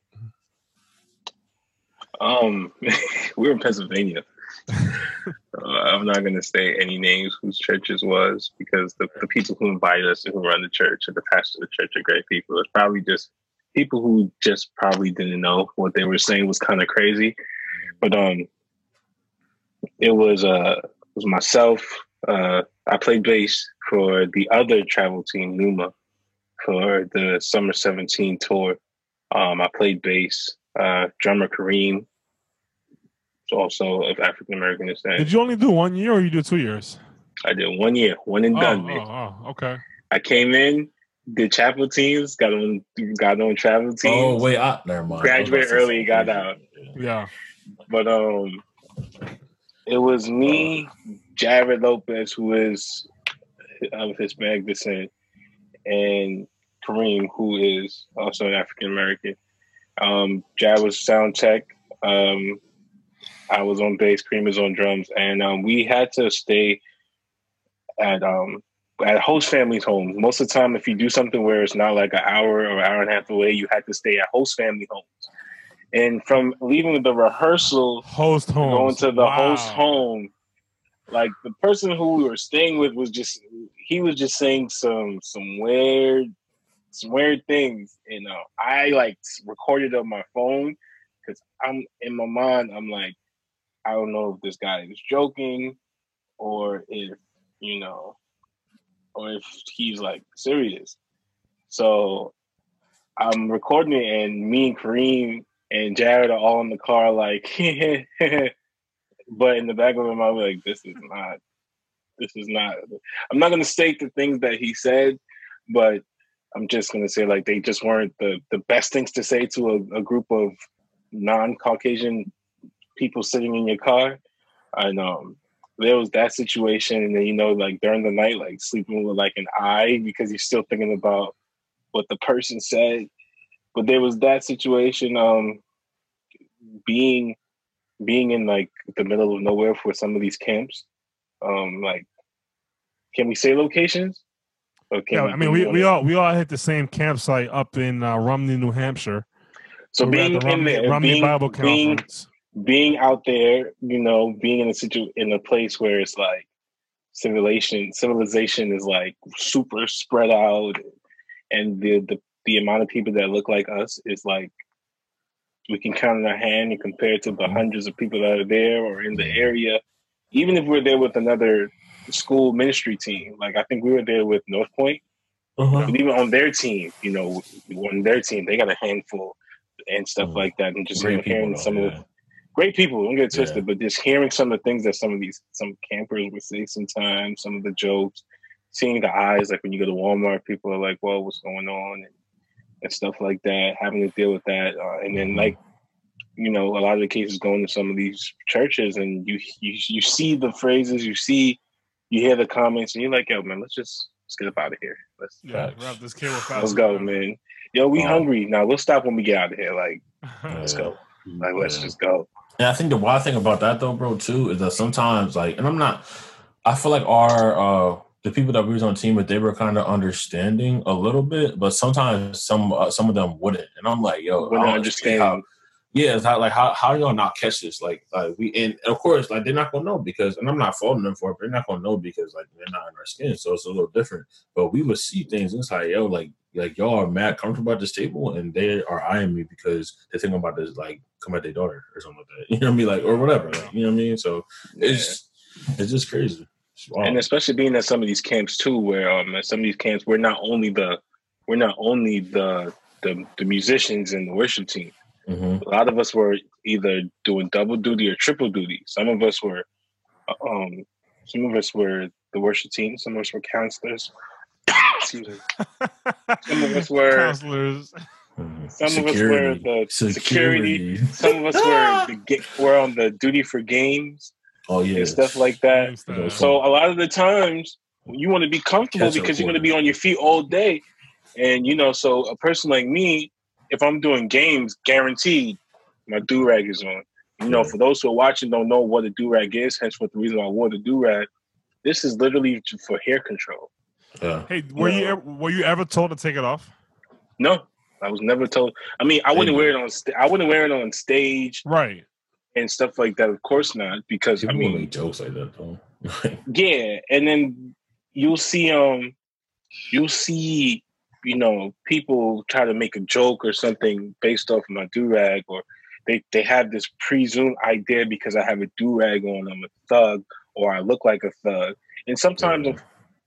Unfortunately it's people that look like me that tell that that had that presumption presumption about me, but those who know me know I'm nowhere close to being a thug. Now, I, ride now part of my colloquialism, I ride for mine. Don't get it twisted. I ride for mine. Yeah, So, that's but me having a do rag on has nothing to do with me being a thug. Right? It's simply for hair control. So, especially us being on tour, like we we, we not getting barely, cuts. barely we're not getting cuts. We're not getting cuts. Our hair doesn't grow straight. Like some people, I hear grows like this. Some people are thinning. Some people aren't thinning. Some people are bald. Some people Yeah. are like I had There's mine, Man. and I was yeah, but I never. But I used to just for the same thing because I was just trying to keep my hair a certain way. intact and trying to be comfortable. So if I'm Right. And then sometimes, like, you get off security, and then when you get off security, you have to, you know, you you're hungry, like, because you'll do you'll do activities all day. After you do activities all day, you'll do um um you do activities all day. After you do activities, you got to play in service. After you play in services, you got to do security until everybody go to sleep. And by the time you look, you're hungry. So now you got to go find food, but you're still trying to be comfortable in the middle of this. So I got the do rag on. It's a little cold at night. I got the hoodie on. We go to, you know, Walmart or Wawa or Sheetz Wow. or anything that's in the area, and then you just have those people that just like Yep. around you, or you have the security guard move a little closer to you when you're walking in the back of the store. You know, you go into, you know, you go into maybe you go into the um the the place where they keep the juices. Maybe you go into it twice, so they're like, "Why do you go into it twice?" Let me come around the corner and see what he's doing. Sir, I'm going for the sweet tea and the lemonade so I can mix them together. Like, Yes. Facts. Try it next time. It's really good. You get what I'm saying? So it'll be something as, as simple as that, and you just walk around, and you see it, and I'm just like, like that happened at least once a week, no matter where we went. Yeah. I mean, when we were that week when we were on campus, that was different because the Sheetz in the wall where they know when we come back before. they know it's already. Yeah, that's home Yeah, base. know, No, yeah. That's home base, so they know. But when you go Facts. to some of these outside locations and you got to deal with that, you, you see it. We see it. We, you know, we were able to look the other way because it's really like, yo, I'm not. I already know why you're looking at me the way you're looking at me. Mhm. Yeah. Like, you know, I'm, I'm worried about you. But it, it happened at least at least once a week for the entire summer. So when when we look at when we look at a lot of this traveling, you know, we're dealing with pastors and and, and people people in the church world with power uh, Mhm. that are all over the place. You know, different locations. Um, I, I remember we had a couple scenarios. Um, not going to say no names or location, uh, where we would have uh, district youth directors um, and different people on their staff joke around with different things of the African American culture, like Kool Aid, fried chicken, uh, uh, whatever it might be, and and we have to be ha ha he he, but on the inside it's like, yo, what are you saying? Like, Yo, what and are like, you- Yo, keyword on that have to be though, bro. Keyword on that have. to be, keyword on that have to like, be, 'cause because like, and, I- and it's yo and it's no like I promise you I don't mean no harm to anybody because I really love all the leaders that we had. Y'all were great people and stuff like that when we came to Valley Forge and University and stuff like that. That's cool. But like I promise you like had I really had said like what I really felt like saying y'all all would have been down my neck the next two seconds calling me making sure that I'm not like wilding making sure that I'm not like that I'm, I'm going by protocol and stuff like that. But like I I needed y'all to back for that because yeah, it, it's it's like blatant in our face, yo, like blatant. And like, and I and I and don't get me wrong, like I said, like I, like I said earlier, like I have had personal conversations with these people who we're talking about, yeah, and we, I've had, and they've said like, you know, I said some stuff that was really jacked up, and I'm sorry. I apologize for that, and I appreciate that because in reality, like that really because it was before everybody started asking for like stuff from white people, but in reality, they were saying no. I really realized that I've been going through some. I've been seeing some things. You know what I mean? Like, Here's here's a question, Akil. Oh, excuse me, Keegan. Without saying any names, mhm, think about chosen fifteen. yeah, Who was my leader? Not saying no names. right.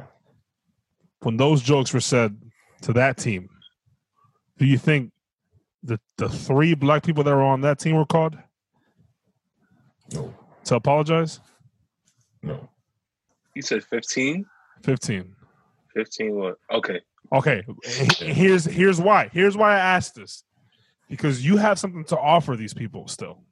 hmm That's why. That's why I say. That's why. That's why. Like I'm not. That's So why it's I'm like not- it's like is the apology a PR thing or is the apology genuine? Because if it's genuine, Travis should have got a phone call. If it's PR, only Keegan gets the phone call. I feel you. I feel you. And I think. And I think. Like for me. Like for me. Like the only reason why I think that I believe that this is a genuine thing for me is because like I have had conversations outside of of racial things with this individual. Okay. And they have told me like. And we actually had like we sat down like ate together, talked about stuff like, and it's been like legit uh, there's been there's been no barrier of color like there was before because there was there was. Like yeah. you know especially when I was in Valley Forge but I think what it was is that like um you gotta think about from this standpoint too. Um when you make when you create something you have something and something comes into the mix and not and doesn't fit to that situation it's easy to manipulate because you want to you want to be for your thing like you know what I mean? Like if I if I like if we we talk about mixing. If I'm if I'm screaming on a on a on a track like yelling and screaming stuff like that but you want the mix to be good you're taking my vocal and you're like putting it into like mix it to what you want to be. You know what I'm saying? So Right. I feel like for um but that whole idea in that camp they wanted us to fit to what they needed at the time. I was at Valley Forge, but now we're not at Valley Forge. And I'm doing my own thing. They appreciate like my artistic, I, I like my artistic like ability because it's not, it's not. I don't need to fix anything. Like I could, like if they ask me something, I could say no. And You're talking about like from a musical. Uh, yeah, from, from from a musical standpoint, but also just from a standpoint of like just uh just like life, yo. Because I think a lot of times like people will um do whatever they can to fit to make the brand, but they'll like uh neglect relationship while having like but I'd rather like worry about the brand than relationship. And I think because like the brands are not making are not like like they don't matter anymore. Like i.e. I'm not at Valley Forge, i.e. I'm not going to that camp. Like now we're talking about a relationship. And I feel like that's where I built that relationship with him. You know what I mean? Like, and we would Gotcha. tell like, hey man, like at the end of the day, like I, I like I love him. I really do. I feel like he helped me. Like he had he talked to me about multiple things. He's helped me with a lot of situations before things. I, I while I did feel like there was some like uh some racial part of it, like back in the day, I think like right now, as from my standpoint, it, everything's been cool. Now, if something was to come up after this, then okay, like we'll have a conversation. But other than that, like Right. it's at, at the end of the day, it's just like I hope that this conversation we did was, you know, not for PR, but I, I, I believe it was genuine. So, so we we all had some interesting uh, uh, scenarios and experiences at different camps and whatnot. I mean, we, we can sit here and talk for for hours on, on camps and, and, and leadership and different things. The reality is that the racism in the United States is still happening. Racism in the United States in churches is happening, and churches are not talking about it, especially uh, uh, churches primarily like in the Assemblies of God that tends to be a little more uh, uh, Caucasian and, and lighter skinned churches. Um, don't I'm not seeing a lot of conversations uh, uh, about what's happening. Um, I, I want to segue to really focus on on campus and the University of Valley Forge. A little context. Um, we both we all. Akil, when you started, was uh, Dr. Meyer president? Yeah, when I um, Okay. when I That was like his last I year? was- Okay. Mhm. So we all started. We all started the university with uh, um, previous leadership, and we all left the university with different leadership. I graduated the university with different leadership. Um, I was talking to Akil a couple weeks about this, and um, one of the things I, I mentioned was that uh, we were talking about. Uh, one of the things I said to him was really like, "Is it necessary for companies and organizations to make a statement during this?" Right? Think about an answer for that because I want to hear that. Like, is it necessary? Like, do we really need Valley Forge to say something? Do we really need Beats by Dre to say something? Do we really need Apple, Coke to say we're with the black people? Like, is that necessary, or should we be looking for uh, uh, uh, um, change, like legit change? Like, no, we're not gonna have a black CEO. We're not gonna have a black uh, uh, CFO. We're not gonna have uh, um, laws that that make the Confederate flag uh, uh, uh, wrong. We're gonna like NASCAR change the Na- NASCAR change their policy on the Confederate flag, or we're not gonna have conversations about making the KKK in the United States that still exists and operates till today. We're gonna make them label them a terrorist group that now makes them stop. Like, do we look for things like that, or do we look for organizations to say yes? And I want to hear your answers about this quickly, so that we can we can move to the university. But what do you guys think? Like, do we should we be looking for organizations and businesses to make statements? Is it necessary? Is it a PR stunt? I say the reason why I say yes, that we needed them to put those statements out because, well, for me at least, when I see that statement, that's just the beginning. Okay. So I'm not looking at the statement just for them to tell me, oh, they support us or whatever like that. But that statement is the beginning. So now when I see that they make the statement, cool, you made the statement. Now, what are you going to do to continue it on? That's what I want to see. For example, if somebody did something foul to me, I want that apology. You know, if somebody did something foul to me, I want that apology, but the apology is not going to be enough. The apology is after you apologize to me, what else are you going to do? But me getting that apology is me seeing, all right, you're about to actually begin this. Now, if you put this apology out, but you continue how you are, then I know, all right, forgive you, but I'm on my way. I'm, I'm gonna go this way. Same thing with the Black Lives Matter. We support, you know, we, we support things against racism. That's just the beginning. So once I see that, because that's just the public, that's the public statement. Hey, we are in support of you. All right, you're in support of us. Now, what else are you gonna do? Mm, okay. You know, that's that's why we need that statement. We're not looking at the statement to say, yeah, we're gonna rock with them forever. Now, once that you now that you said that you are in support and you you realize all the injustice that happened against people of color, in this instance, how are you gonna go about making sure that that doesn't happen in your corporation, that doesn't happen on your university, that doesn't happen in your schools? So Is that something that you uh, uh, agree with, Keegan and Trav? Mm, What he, yeah. what his statement? Yeah. Oh yeah. Yeah, I I agree from a, a really good standpoint because um I think from a standpoint I, I'm gonna say this um Bible says that faith without works is dead, and I think that a lot of times we install faith by like um believing something's going to happen. But when the works come, that's when we that's when our faith is being like executed. So it's kind of it's kind of like a reviving circle in a sense. So like we put in faith, and then the works come in, so our faith goes up higher. It goes to more works, faith goes up higher. So we Yeah. have a lot of faith, and the works work out well. So that's good. And um, I think that our faith was like we're saying like, hey man, like I we really want to believe that you guys are saying this for the mere like fact of like my people, you know, not just for a PR stuff, not just for like like for better situations. So the fact that you said something is cool, but now that also opens up the gate for me to hold to hold you accountable for like actually like fulfilling that situation and everything else. So I mean, I feel like that should be said, and also I think about from this standpoint too. Um, not to compare it, but I mean we have to because of the world we're in. Like just a few months ago, like we got crazy. This this pandemic went down, and everybody was like going with coronavirus and stuff like that.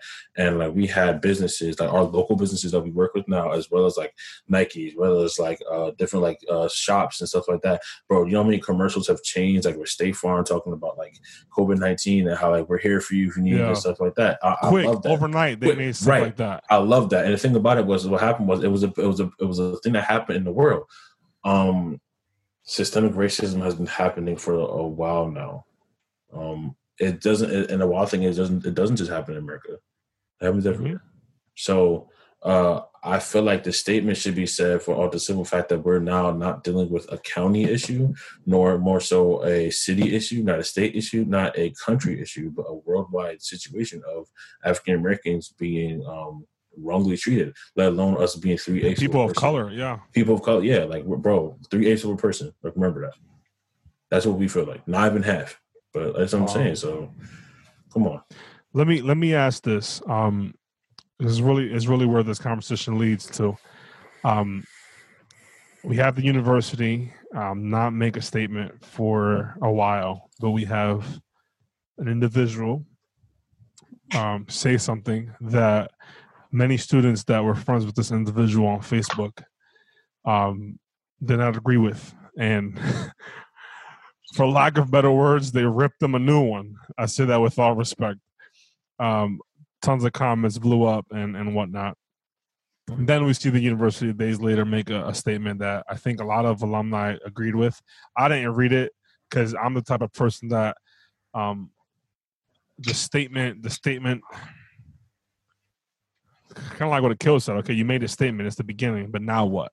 So I'm I'm I'm always on the now what part. So it's like the statements usually to me I don't I don't care enough. I care more about what are you going to do now. Um, and and so that's what I look for. I, I, I'm looking to see what the university will do now. Um, based on history, will anything change? Will Will there ever be a third traveling team that focuses on English and Spanish?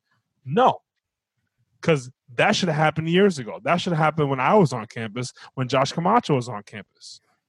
No, that's not that's not going to change. It's not going to happen. Will there ever be a um, non-gospel worship team for chapels? In other words, will we see a more diverse chapel team um, for all the chapel teams? No, because that should have happened with all of us on campus. Instead, we got one time a month that we can add a couple of different chords.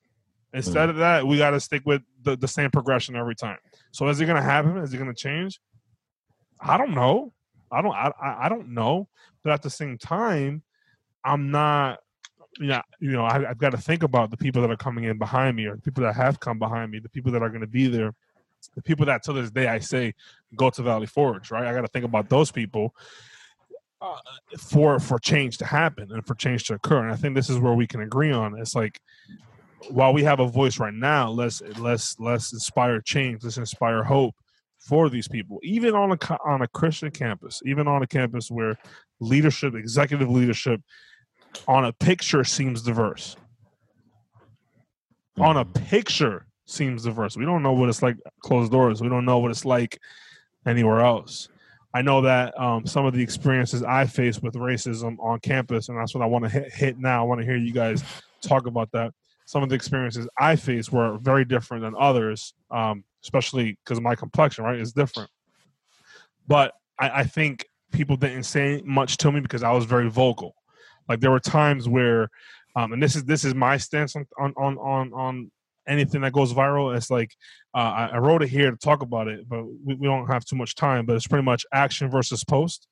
You know, it's like we had a, I had a discussion with my wife a couple days ago because we're at Walmart. A lady comes up to complain to the manager and says, "This this That Spanish I'm guy working Sorry, at Walmart but is the no. You're good. I I, I I got upset on my wife, and we talked about it. She understood my point of view, and she agrees with me. But I got upset at the time because I, I understand I was I was drawing attention to uh, us. She doesn't like being the center of attention. I was drawing attention to us by by calling out this lady that had nothing to do with me. That was dealing with a uh, uh, a manager was already being dealt with. I said stop being racist because she kept highlighting this Walmart employee as Spanish, and if you can't speak English, you shouldn't be working here. Stop being racist. Stop being racist. Is what I kept saying. Um, and I think it's the action versus the post. You can post all you want, look pretty, put as many hashtags as you want, but the reality is, if you're not standing enough for people, my my my my opinion, if you're not standing enough for people, nothing's going to change. If there's not change happening at the university or in these organizations, in the assemblies of God, in COGIC, in in in in uh, uh, uh, the the hospital leadership, uh, what what I mean, you you fill in the blank. Whatever these changes has to happen. If it's not happening, what's the post going to do? It's a beginning, right? So that was that was my thought, and it's like eh, these experiences at Valley Forge, you know, where where I would say something, I wouldn't really experience anything because I was always quick to put somebody on blast, and that got me in trouble a lot. But like there were times where my my dorm room didn't get fixed, the the, the ceiling was leaking. Nobody wants to get it fixed. I'm going through the right protocols. My ceiling is leaking. Oh, okay. I'm friends with board members on on Facebook. I'm gonna post it on Facebook my ceiling got fixed so fast that I never had an issue. And it wasn't like they replaced the tile; they put brand new pipes. It, it was a brand new bathroom.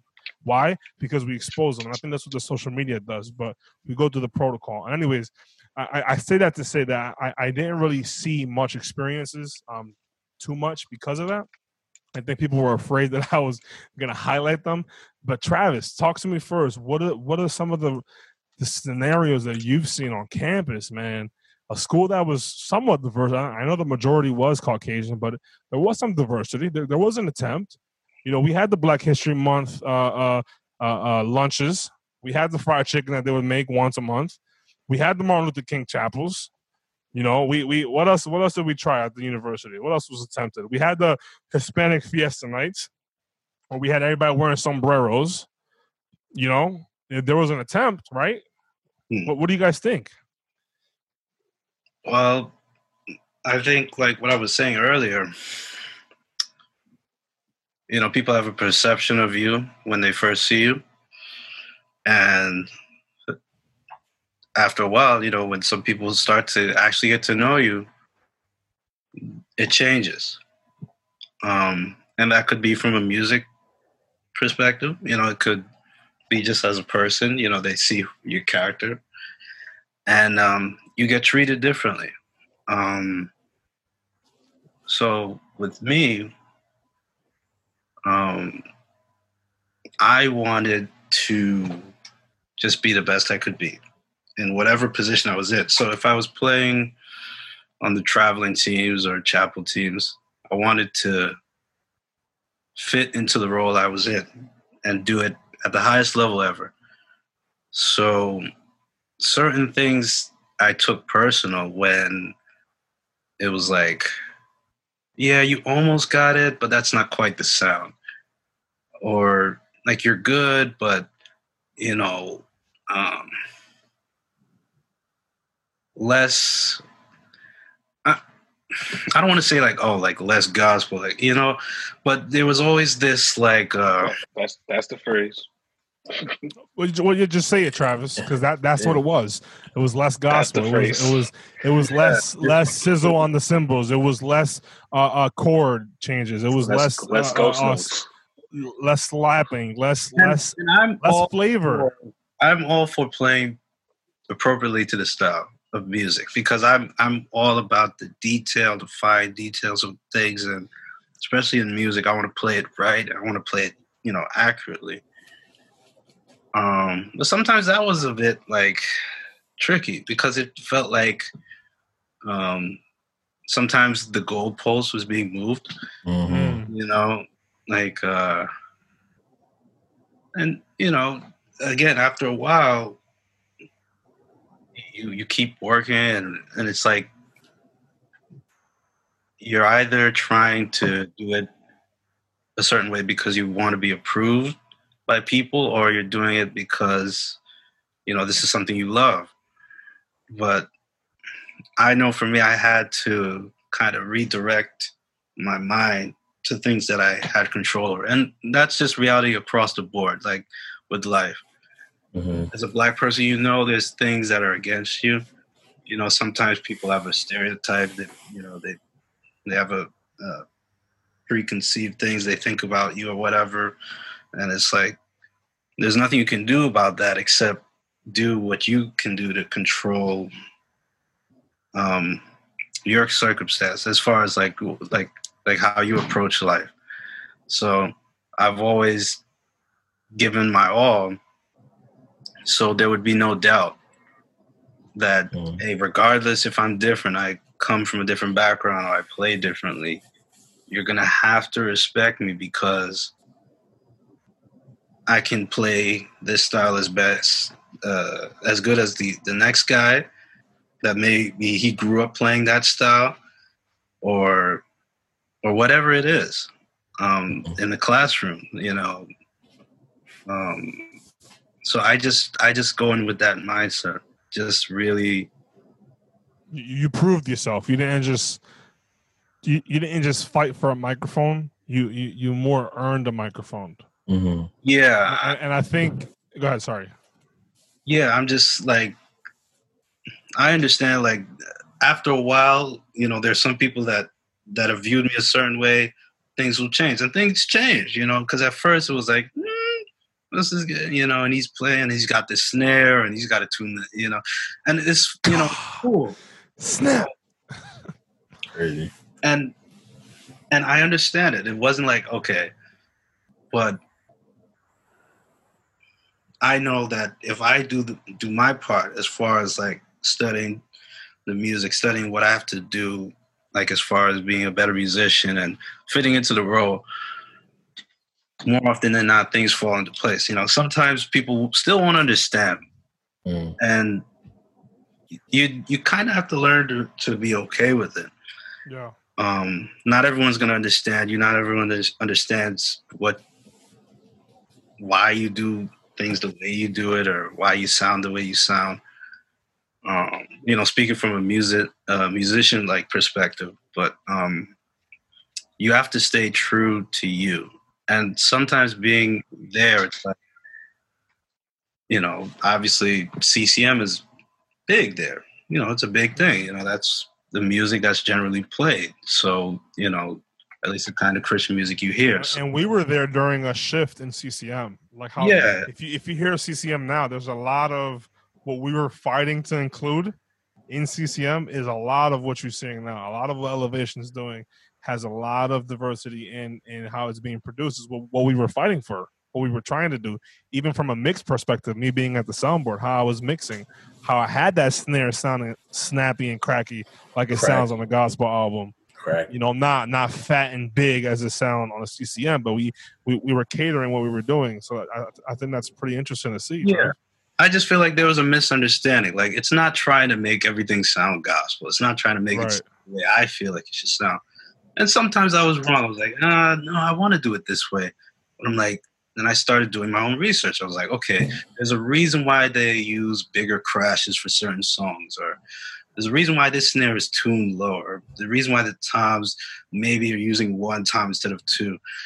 And you know, once I started doing that, then the approach was different, Mhm. and I got a better result out of it. And I could still be myself. You don't let the environment change you, but you being yourself, you know, have an influence on the people around you.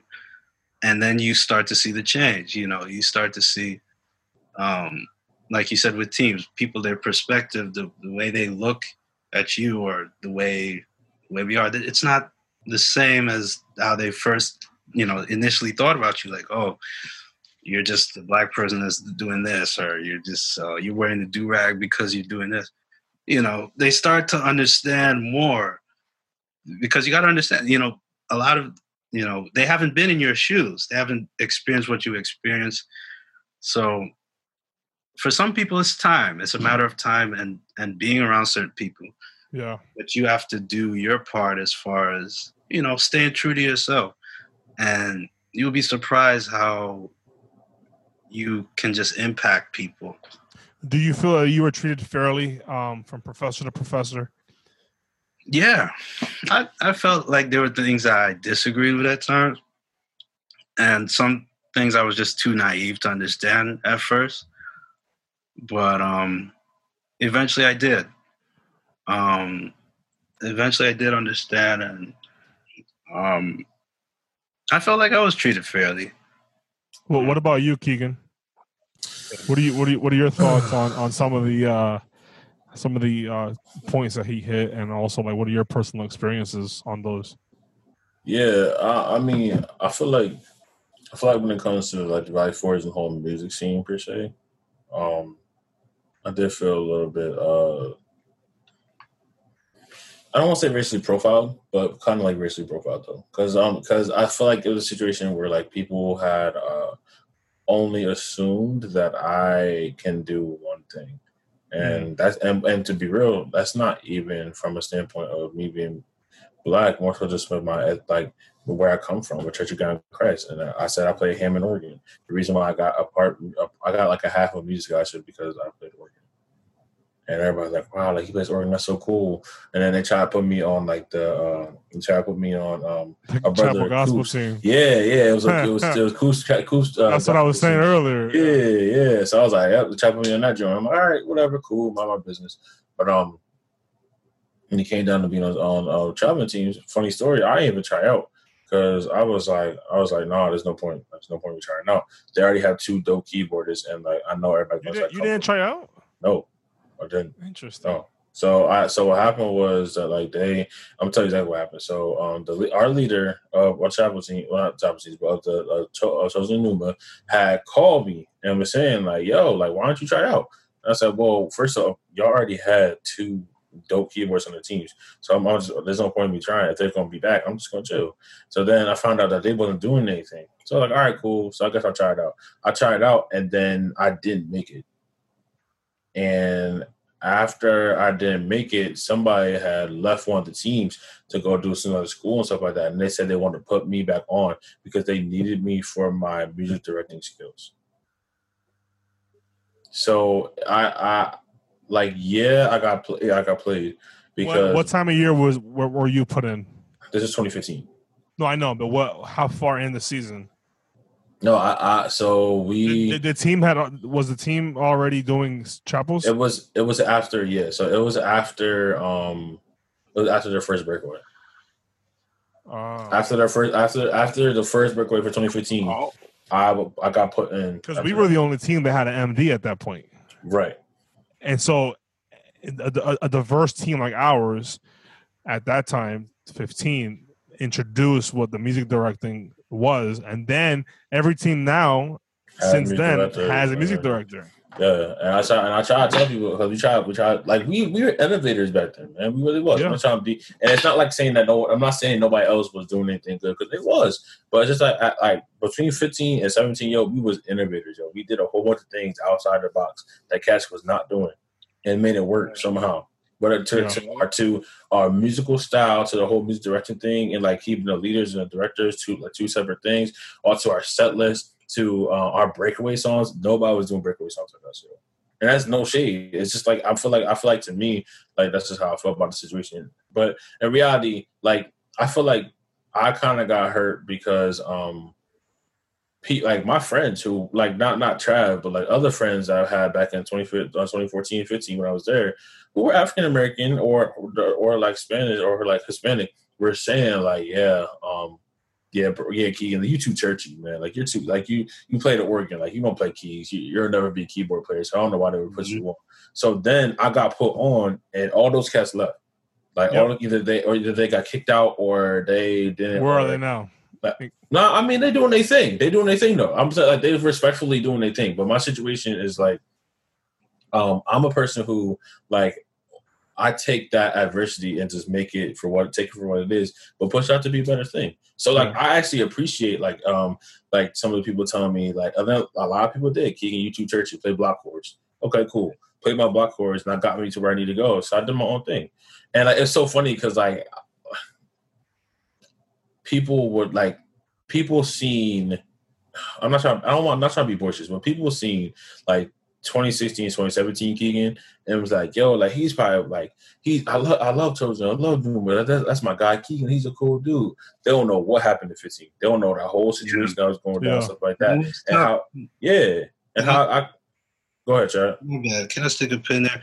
And I was witnessing that. I like he's saying the truth, like because there were people that would just straight up doubt, you know, Yeah. his ability to play the music the correct way because he had this fancy chord or this or that. I mean, I didn't experience that to the same degree he did. For me, it was more chops. They hear me, they're like, "Oh, gospel, chop, oh, chops," you know, drum Top solo. City Mayor. Yeah, Oh, see, and all of that. So it was like, yeah, and that's cool, and I like to solo, but I can play the music straight, or if you know, I I can you know do the the the um You can play the record. the appropriate time, you know, in the music. yeah.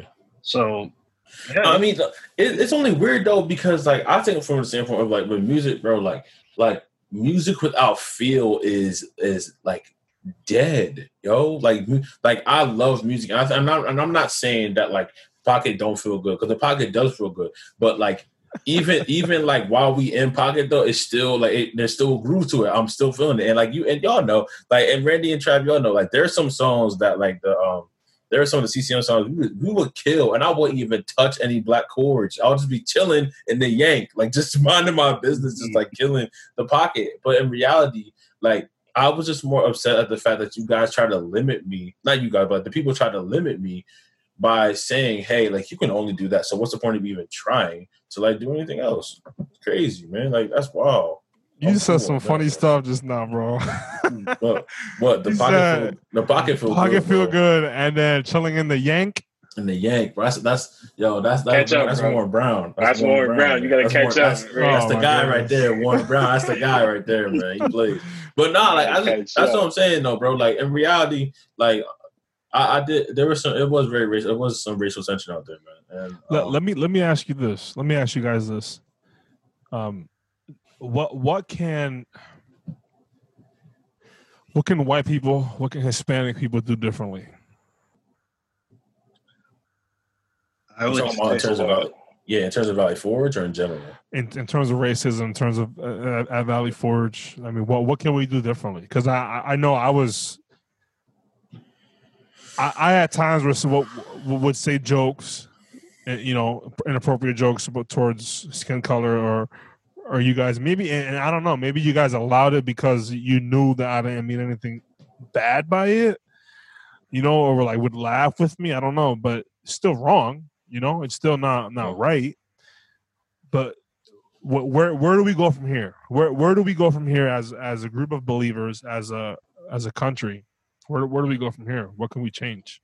Shameless. Or, or plug. what if, if you had if you had the the president of the United States, the the people that a lot of white people look at, or if you look at like the most whitest, the most supreme leader for white people, and you look at the most supreme leader for Hispanics, and you look at the most supreme leader for Asians, and whatever that leader said they would do, what would you tell them? Like, what what would you change? What would you tell them to stop doing? I mean, I feel like I, I'm not go ahead, sir. Go. like for me, I would just tell them to. It depends. So people who aren't, you know, black, like you said, the Hispanic community and the Caucasian community, even the the Arabic, Indian, those different communities, stop not acknowledging it. Because a lot of people don't, either they don't want to acknowledge it and they skip over it or they're just ignorant. You know, ignorance is just the fact of not knowing. So you can't really get mad at somebody being ignorant because they don't know any better. But um but stop not acknowledging. You have to realize that it is an issue. And for a lot of us, it's it's not just our issue. they they do it towards you know people of the Arab of Arabic of the Arabic or the uh, the Middle Eastern uh, population. They, they do it to Hispanics. You know how much mm. times you hear people say "go home" or "part of my French."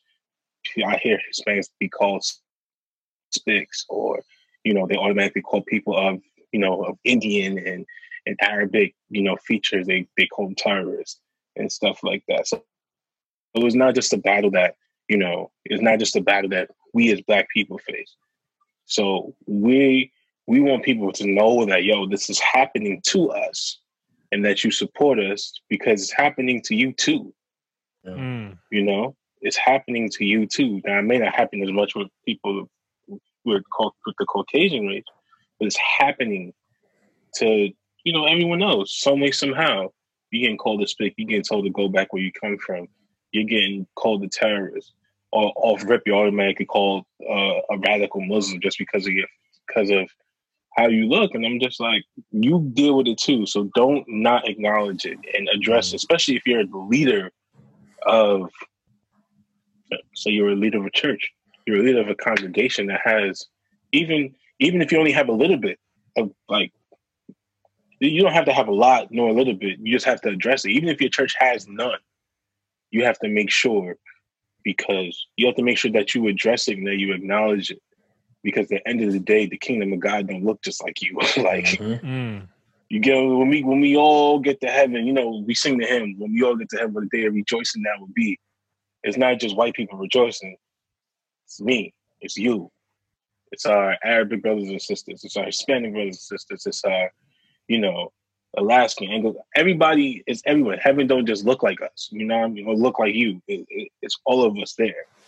So even if your congregation or your company or your um whatever it is that you're a leader of, like don't not acknowledge it. Like let people know this is not what we do, and and work towards not making it happen in your presence or not in your presence. Like wow. acknowledge that. Wow. What, what about you? What about you, Trav? What What do you tell? What do you tell us to stop doing? What do you tell us to change? Well, like he was saying, of course you have to acknowledge it. There's a problem with that, you know, for some people, I guess, because of fear or something else that's causing them not to to even acknowledge it or approach it. It makes them feel uncomfortable. But then I would say, why? You know, I would ask why. Mm. Where is that stemming from? You know, is it something your background, you raised a certain way, your parents said this is the way, you know, that that that it is, and you know, you have some people that have grown up that way. Parents are racist, and they're saying these people are like this, and you kind of go with what they, they they've said. Like, oh, this is the image of black people. This is how they are. So, not just acknowledging it, but you know, doing the research. Um, if you have to have conversations with people to, to that you trust, of course, that that know, you know, have conversations with a uh, with a person you know that has knowledge about it. You know, doing your own research and reading books about it. There's movies, plenty of documentaries about it now, um, especially in this era with social media. Yeah, um, is is not really much of an excuse because we have the access now that we didn't before. You know, we're not just um, forced to read out of a textbook that could be spewing like false information. Mm. We can go find the source. You know, we can find the right information if we want to seek it. But you know, again, there's a, a lot of people. There's an internal issue there. They're like they're fearful or they're scared because oh, if I say something and it's the wrong thing, they're going to think that I'm you know this or that way. Um, I'm sure it's a struggle for a lot of uh, a lot of people. You know, they're like, oh, if I speak on this, and if I say this, uh, you know they might react a certain way they might think i'm not you know for them and i'm really am and but um yeah i would i would ask why like why are you feeling the way you feel why are you fearful but i i would definitely say research you know that helps that helps a lot because then you you you know where the truth is and you're not being um, oblivious. You know you, you you can be held accountable now too especially when you publicly acknowledge it. That's why i like the post to a certain extent because they they not only bring awareness Mm. to the situation but now you're you can be held accountable. And i think maybe that's part of the reason why people aren't posting about it. Because again not saying that um if you don't post black lives matter like 20 times a day on your story you, you don't care. But and i'm not saying if you do that you know you don't care either but i'm just saying you know maybe that's part of it you know they're fearful of how uh, how that'll be perceived you know Mm. Keegan, what do you think? What do you what, what what what do we stop? What do we change? What do you what do you tell us? So What do you tell Big Randy to stop doing? oh my that's hard. That's crazy. But nah, like so, so nah. Um, Tell me to stop yawning.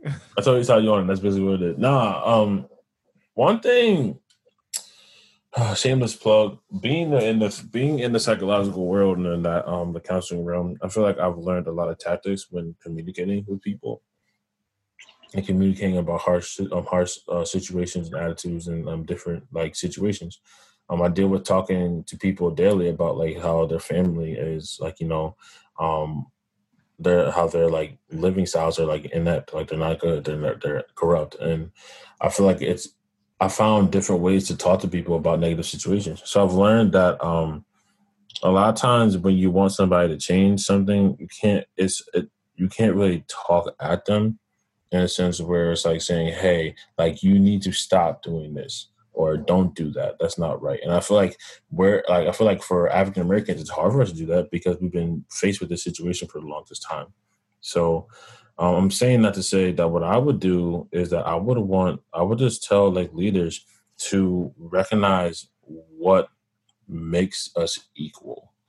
Um, recognizing what makes us equal. I, I believe those things that make us equal are um, the natural things, like us being humans. Um, We're not like uh, forget the fact that we have skin color. Um, we're not animals. We're not lions. We're not tigers. We're not bears. We're not birds. Whatever. We're humans. That's one part of an equal situation. Um, regardless of who gets killed, who gets shot, or um, who gets like hurt or or like hurt or whatever. Like, and when you bleed, you bleed red. Everybody does. All four of us bleed red. If we had a white person listening, they would bleed red too. So I feel like in reality, like um, like these are all are things that are that keeps us equal. And uh, the problem, uh, the problem that I think people don't that people have is that like we are trying to always um overstep somebody's boundary. You know, so it's like I I need to be higher than you. Doesn't make sense. Like I don't I don't think that like God to me is the only person that's higher than me.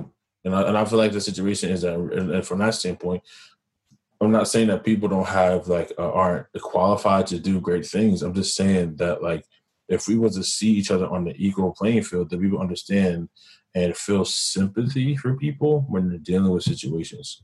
You know what I mean? Like when I see if I if, if I was a white man and I feel like I'm on the same le- uh, playing field as a black man, when he gets hurt, I see him get hurt and I stop it because it's like, yo, that could be me. You know, but in reality, some people are just saying, okay, well, I'm not, I'm above the law, or I'm not above the law, or whatever. Like, if we was just to stay on the same realm and know that we're all made in the image of Christ, right? Like, then we'll be in a same, we'll be in a good spot. And I think that's where we got to come back to. We got to come back to where we first began. I don't, I don't, I don't want to make it seem like it's a religious thing, bro, but like, I I think it is though. I- it I is think though. That's- is, that, that's what I'm saying. Like, it's it's a It is. hard this you know all of this is it really it really boils 2020 it boils down to being a hard thing years ago ferguson or before that civil rights movement Mhm. was it a hard thing yeah i mean yeah it was still a hard thing it was a hard thing more on on white people not wanting african americans to to be labeled that You know, they were. I don't even think they were called African Americans. I don't. I don't think so. I think that that term is new. I think they were still referred to as as derogatory ter- terms. Mm-hmm. I think now, where we're living right now, even with the looting, even with uh, uh, uh politics or or whatever, like it's a heart thing. And I think you know, not to defend nobody, anybody, but that person that made that post uh, from the university, um, that's what they were trying to say, except it was just said completely wrong. And it's like, and the reality is, like, you know, it, it's a heart thing. Like we, this country has gone from God, far from God. If you look at the statistics, I, I did this research a couple years ago.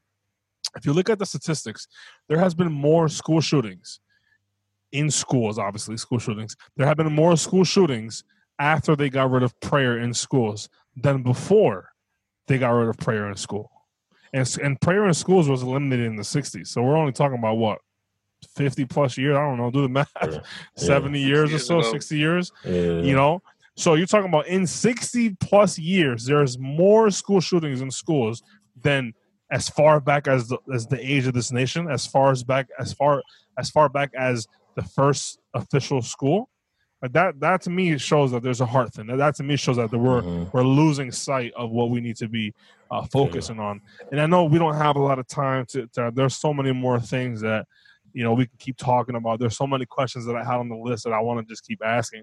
There's one that I want to ask in particular to close, but like you guys have all said very very important things, very very important uh, uh, uh, statements that I have to agree with. I cannot disagree with. You know, I have to join with you and and and arm by arm, symbolically walk across the bridge to Selma, symbolically walk across this bridge, and take part in.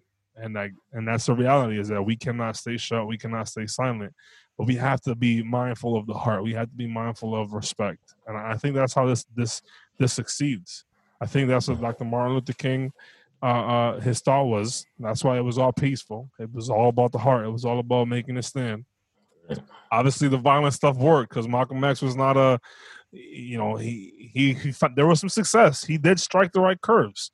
You know, I'm not I'm not condoning violence. I'm not condoning the looting, but I'm saying both spectrums work. We got to lean towards the positive one, the safe one, and really just just just do what we got to do. You know, and if I can say something real quick, sure. Like, I'm so like I do think I, I, do agree with you that like both sides did work at a time. Um, the whole thing with the looting, like when you're hurting your own community, I just don't understand what I don't understand how that helps like the situation. If we're if we're if we were if people were and I'm not like guys, I'm not condoning like any type of like harsh treatment or looting or like violence or anything. But if it would be different if y'all was going to like like suburban areas and like and like going and like you know messing up WalMarts or something like that. But no, y'all going to like like mom and pop stores up the street from your crib and like just taking stuff because you want to take stuff. So like I'm I'm not saying that like the looting that the idea of the whole like um restricting against people who don't care about us is not a good idea. But the whole looting thing is like it, it's it's it's touchy because I'm if it works for y'all, then cool. If it, it's a good thing, if you feel like it, it, it like you're being heard, then fine. My biggest thing is that like if y'all did that and like nobody voted or no one's doing any type mm. of situation to like to to um in in the um political realm and our government situation, then like I feel like that's all for naught. Because like I, I think about from a standpoint of this, like um, we can say as much as we want to say in the way that we want to say it, which is good. I love it, and I love that. I feel like that we can um, find different avenues, different ways to figure those things out. But like while doing it in the way we have to, we want to, we also do it the way that the that the nation provides. So we're actually like applying both situations, putting it together, not just putting it to one situation. You know what I'm saying? Like yeah. if I if I put it just towards violence and don't vote, then like I feel like my my my like speak and my my ideas and my my works that I did won't be heard because like that's the way they hear it. They hear it only this way. You know what I'm saying? Like if I if I uh, Randy, your Spanish. Like, like if I'm just talking to like a a, a a Spanish church and they don't know anything I'm saying, I felt like it was good for me. Cause like I said, like wow, like God really did this. I'm speaking and the Lord worked, but they didn't hear anything I'm saying because they don't understand my voice. So I have to learn, right? How to I have to prepare myself in English, but also learn how to speak Spanish to better that situation. That's how I combine the two. I can't just I can't go to a Spanish speaking church and go and speak English and expect my voice to be heard the way that they hear it because they don't hear it that way. Mm. So if we want our voice to be heard, I feel like we have to we have to learn like and like Travis saying, research about a lot of stuff that's going on with Congress, with political ideas, with the government, and with like presidency, with um uh, voting because is the year to vote. Like and also actually going out to the polls and voting if you're not in the home, like go to your other stuff because like we're not like as much as I love us fighting for our culture and stuff like that. Like me breaking down a window in the store is not helping that. It's not. I mean, it's not. If if I'm doing that but not voting, like I, it, my voice is not heard. So I just feel like we have to figure out yeah, like I, I agree with you. both. I agree with you. I think it's interesting too. Going off going off of the looting topic too It's like a lot of these looters aren't even black people aren't even yeah. people that are being affected. No, facts. Aren't even people facts. that live in the in that area. Bro, They're coming from other areas. coming so from like, different cities to get it's stuff. It's like, what are you like? What are you doing? What are you doing? Now, if it's a Nike, if it's a Nike store and they got some size 15s, you already know how to reach oh, me. What is that? But what nah, is that? what is that flat screen TV doing to your household that can help nothing, you be help nothing. you better being an African American man or better being like, like nothing at all. All you can do is build. You'll be able to see the videos now with high def. Like that's what's going to happen. You, you, want you? I, I, think I think a prime example on how you combat systemic racism and how you combat all of the narratives against African Americans is that you look in your mirror, you look at Travis, you look at Keegan, you look at Akil, what they were able to accomplish, what they were able to overcome. You know, from a family perspective, from education, from geographical, from uh, uh, the scenarios and, and experiences that, they, that, took, that took place in college and the scenarios and experiences that still continue to take place today. I think we look at we look at those people. We don't look at. I mean, I know it's not a perfect example, but we don't look at a uh, Tekashi Six Nine. You know, he's not black, but I'm saying like somebody like that that's not really doing anything, that's not doing much. Like it's like we don't look at that. We look at people like you guys, and, and for that I applaud you. I commend you. I I recommend you. You know, like th- these are people that you guys need to connect with if you're if you're watching or listening people that you got to follow um, and, and, and learn from and learn from. I got one last question because you know I'm a sneakerhead, and you know we got to talk about sneakers.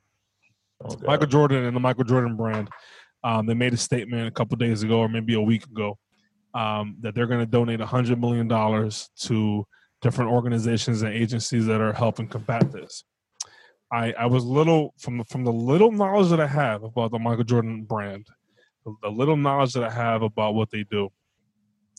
I was a little took it taken away from it because I didn't feel like it was enough. I feel like he can do more. Because if you look at it, if you go back and you look at when the sneaker industry really blew up, like in the early 2000s, uh, late 90s, or 2010, around there, is when really it blows up. You got a lot of black people, you got a lot of Hispanic people killing themselves over sneakers that you in a corporate office think, oh, let's just make less of it to cause a more, you know, to drive up the sales. I know, I know that was that was the point, but what do you guys think? Do you think that that gets commended? Do you, from from the black community? Do you think that gets applauded? Like, is that enough, or do you think that's like, bro, what? I think that that's a tough one because some people they look at it and they're like, "Oh, that was good," and then some are like, "Oh, you could have did more." But how much is enough? Some people are like, okay, if he did like 500 billion million, it's like, oh, that's still not enough. He makes, you know, and then some people, if he didn't do anything at all, if, I mean, Jordan Brand, you know, obviously too, you know, but if they did nothing at all, then it would have been like, oh, you, you, you're not using your voice. So I I think it is genuine, and mm-hmm yeah, I believe he could have done more, but I'm not like upset with the amount that he gave. And you know, sometimes, you know, for being honest, a lot of us that do critique these things are not even trying to be involved in any sort of way. You know, we don't even donate a dollar. We don't even sign a petition, we don't vote, or whatever it is. And some people are, you know, this is where I have a problem with some people complaining about the social media aspect of it because it's like if you don't see somebody post about it, you believe like they're not being active. Like for example, Michael Jordan, he's not normally a person to come out and say like, "Oh, I'm doing this, I'm doing that." Um, he's obviously more business minded, especially now. Um, but even if you look at some rappers or some uh, athletes, they're not necessarily posting that. Um, not all of them, at least, are posting, "Hey, I'm doing this, I'm doing that," and then people are crit- critiquing them and criticizing them. But then you see a, a, video of Steph Curry; he's out there in the protest with his wife and his kids. You see other players like Klay Thompson, and you know, so I feel like sometimes people need to just, you know, ease up a bit. You know, yeah, of course, there's accountability. You need to, you know, you know, you know people need to speak up and be actively involved. But just because you don't see a post doesn't mean you know like for example my parents they're not really active on social media. Doesn't mean they don't care. Doesn't mean they're not active. Oh my dad gave uh, say he gives like a ten thousand dollars. Oh he could have gave more. He, he or whatever. Or if your parents make a lot of money or whatever if, uh, they gave oh he could have given more uh, you yeah. you really have to pay attention to the actions that you know come after that. But to me, I think it's good. You know, YouTube had given, I think, was it a million? I don't, I, don't, I, I didn't see that. Yeah, I don't I didn't see that. I think it was a million. What YouTube needs to stop doing is censoring people. That's what they need to do. oh my god! Watch this video be censored. No, I'm serious. They censor. You know, but, they they need to stop doing that. Forget about donating. That and been like, oh, it's YouTube, you know, they obviously could have done more, but it's like, you know, I, I get it to an extent. Like, okay, yeah, they could give more, but you got to be mindful of the fact like people are trying to be involved. You know, yeah.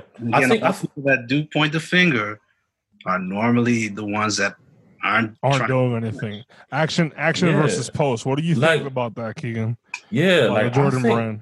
I think like honestly, yo, like I, I have to, I'm on two sides of it because like I think um the logical aspect is like, yo, what the heck is more? Like what like he's giving like millions of oh, dollars. Oh, I, I can like tell that. you what like, more is. Like I, I can no. I no, like, sell the Hornets. Sell the Hornets because you ain't doing nothing with your team. No, sell the Hornets and then give all your money to. to like no, like and but and when I say when I say what is more, like I I think I can answer my own question by saying what is more, but I feel like it also comes from like a very concrete situation. Like yo, um, like because Travis talking about how like just because people aren't posting doesn't mean they don't care, and I'm like, yeah, that's very true. That's very true.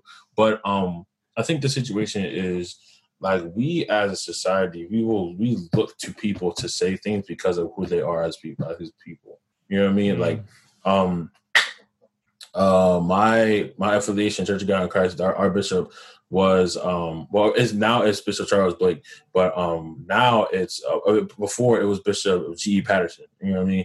And when stuff was going down, like they expected him to talk because he was just that guy. Like, he he was like the head of all the situations that are going on. So like I feel like when it comes to um people and their feelings about what people are saying about the situation, it kind of comes from a standpoint of like, yo, like you said all this crap about everything else and said nothing about this. Like that, I think that would be the more situation. Yeah. And like, and don't get me wrong, the whole Jordan thing. I think Jordan is like the only reason why Joe thing about Jordan makes you upset is because like what you were saying too, Randy. People was dying and like getting killed over these sneaks that he had. Well, not only that, not not only the killings, but people like your shoes are, are worth a retail so much money that yeah. you got single mothers trying to make it happen for their kids on Christmas you know, and and you, yeah, at least at least make it a, a less expensive thing. Yeah. I get it; it's a collectible, right. blah blah blah. But at the same time, like also, you you're, you're supposed to be helping the black community, but you're hurting them, and, and us, the Hispanic community, by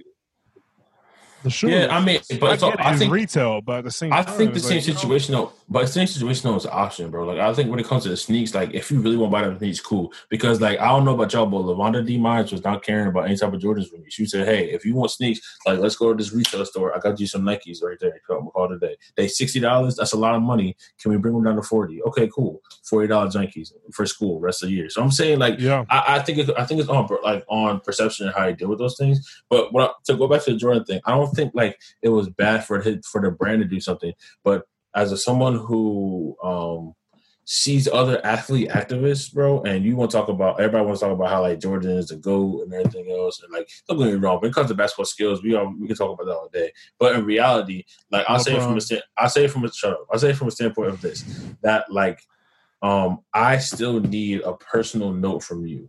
Like because your brand is great and you like you typed it up and like you could talk and people consulted with you about the other situations that are going on that's great but you as a person that makes you make that makes me understand as a buyer and consumer that it hits home for you that's not just like it's not a scheme You mean a, a personal note about what happened, like recently? well, he I a personal. He's saying a I think- personal I statement think- from Jordan.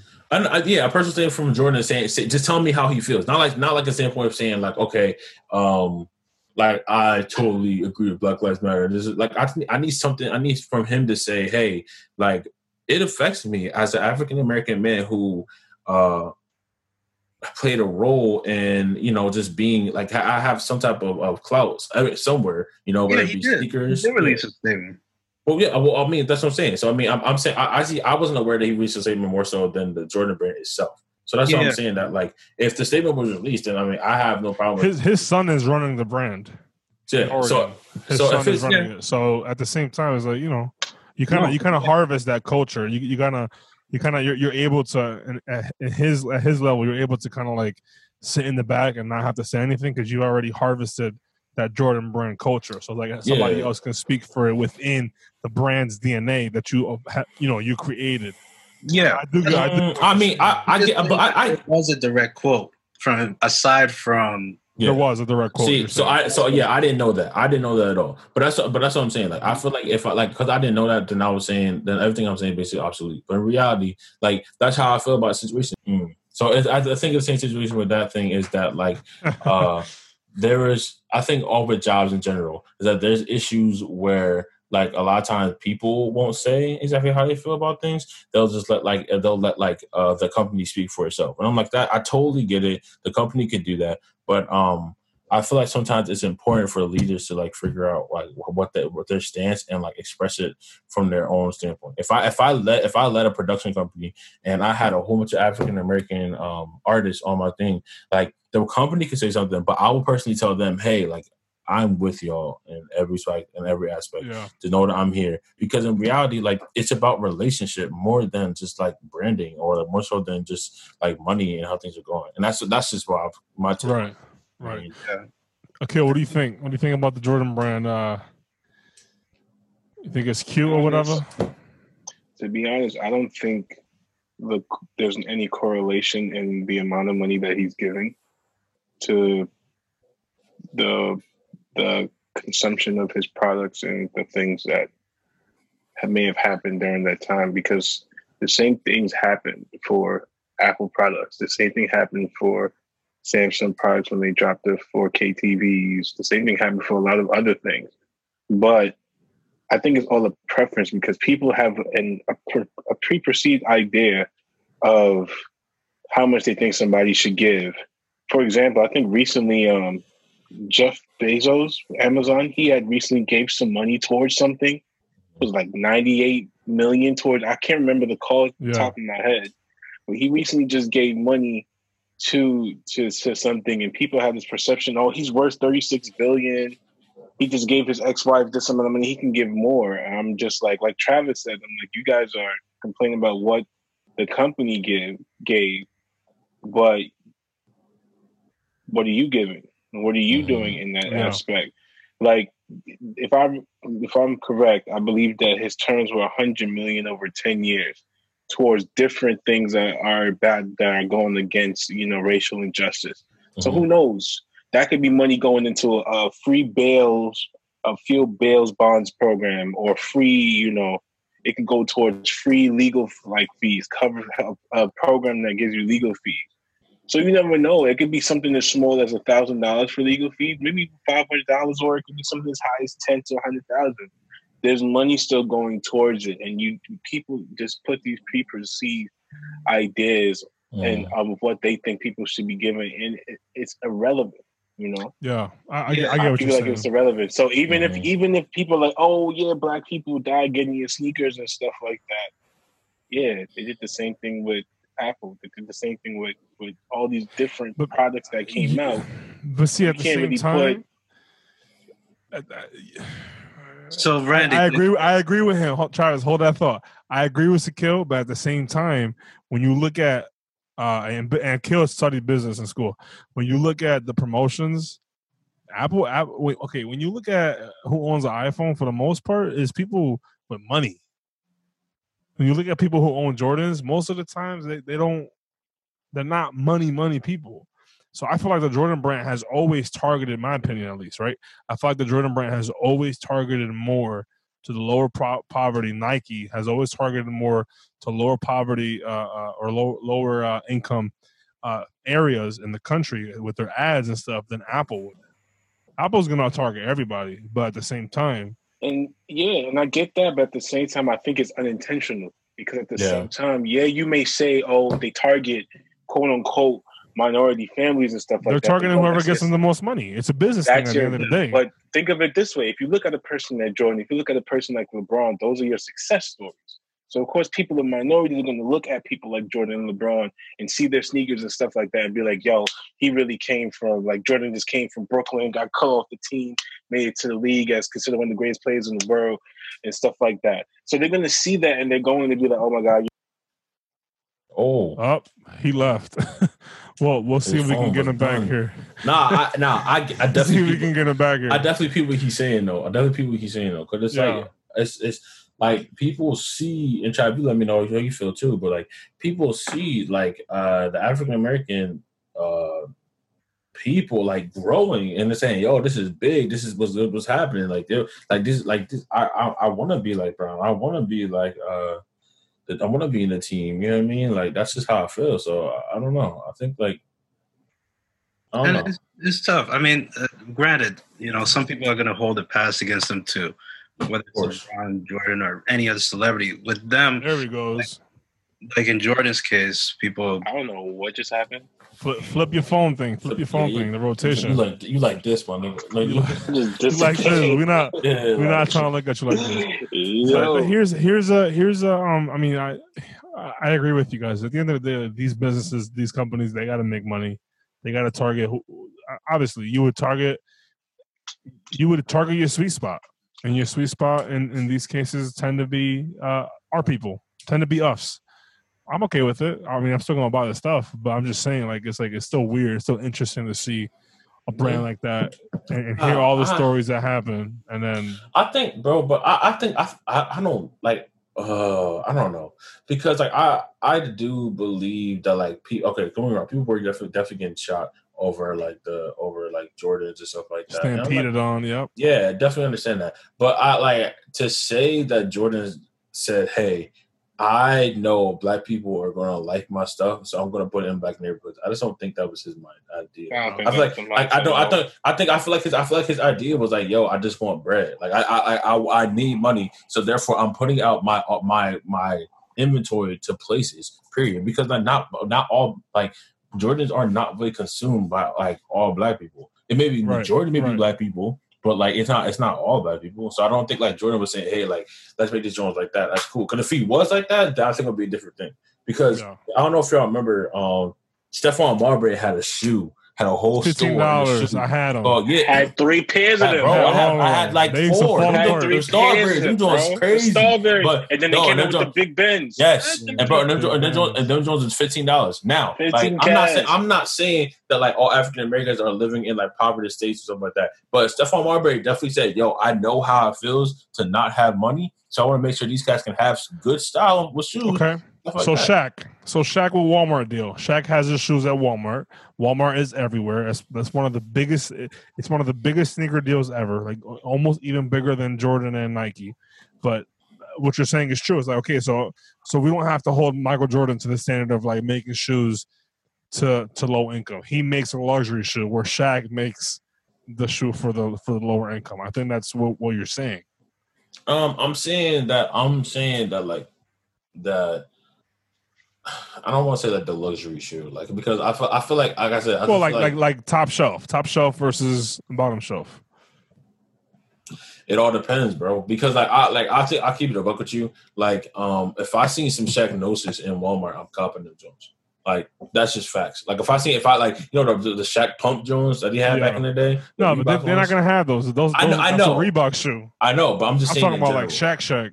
So like mm-hmm. oh Shaq Duncan, the Duncan Jones. Yeah, like yeah, the one with him. Yeah, those Yeah. those shoes are the ones that you see at Walmart now. He made that deal a couple years ago or so. But I'm not gonna think hold it's on my first. I think my first hooping shoe when I was like I played basketball in like second grade. That was the first Jordan Cop, Walmart Duncan Jones. I'm yeah. not gonna hold you. I really did. So so let me ask you let me ask you guys this then to close it out. Your favorite Jordan shoe and why, or any shoe, any sneaker. It's probably going to be a, a Jordan, but your favorite Jordan shoe and why. And also, along with that, while you think about it, I'll go first. I'll go first. While you think about it, um, you could you could think you could answer who's going to win the NBA Finals this year, and if there should be an asterisk next to that championship. I don't know if you guys heard that whole commotion. Shaq was like, "Let's put an asterisk next to the championship to let them know that oh, they didn't really win the championship. It was more like let's just get the season over with, blah blah blah, something along those terms." But think about that. Um, my favorite Jordan of all time. That's tough. If I had to pick over like comfort, like like to play in, it's gonna be the the 13s to play basketball in. The 13s. Whenever I was, whenever I used to play with you guys on, on campus, and I had the, the Black Cat 13s on, I You felt like, played in those Black Cat 13s. yeah, yeah, Oh, never. bro. Hell. Bro, I felt I, I felt light. I, I felt light. I'm I'm a heavy guy. I felt I light. I felt like I you know I was doing everything, but I was when it come- when it comes to basketball sneaks, yo, like when it comes to like actually hooping, we got number one like, sneaker overall. Okay, bro, number one for me, number one sneaker. I'm going with the 11s though. 11s, the breads, the bread 11s. Eh, All right. Got you. I I I I I to play in the 13s to wear for the rest of my life, I bread think 11s. I feel like I feel like the best shoe, and I don't, I don't even have one, but I still think this is the best shoe that ever. I think them True Blue threes, bro, they just sit with me different. I don't know why. They Mm. Yeah. really do. True Them Blue True Blues, they sit with me so. He about to go in this closet. Watch. Bro. He's tripping. I'm not Like, going in my closet. Nah, and, and- but as far but as far as like hooping, bro, if I'm actually like playing basketball, bro, like, and I'm not even a, I, I, I'm terrible at basketball, but like if I like like if I actually play basketball, bro, like I will. Travis, get, you like, remember Travis? I'll get Nike soon. Don't, Randy, don't just. I'll, I'll I'll cook you, Randy. like I'll cook you, but I'm still trash though. Stay Like on track. anyway, anyway, anyway, like you got the bro Hyperfuses, no, those Yeah. things you can hoop in them. You can hoop in I had those. I had Easy. those too. Trav, what you thinking? that's- Best best Jordan, Trav. You could you could pick two. One to wear all day the rest of your life, or one to play basketball in. I think I know what you're gonna pick. Man, I mean, I always say this. I'm not, uh, obviously, I'm not really the biggest sneaker, but more and more, I'm starting to like get into it more. And uh, I haven't ever had a pair of 11s, but I want to eventually. But for me, I think it's the ones, man. I knew it. I can just.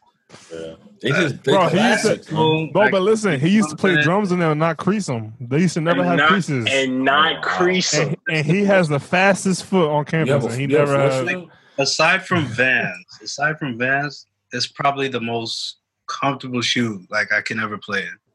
It's it's almost like You talking about drumming or basketball?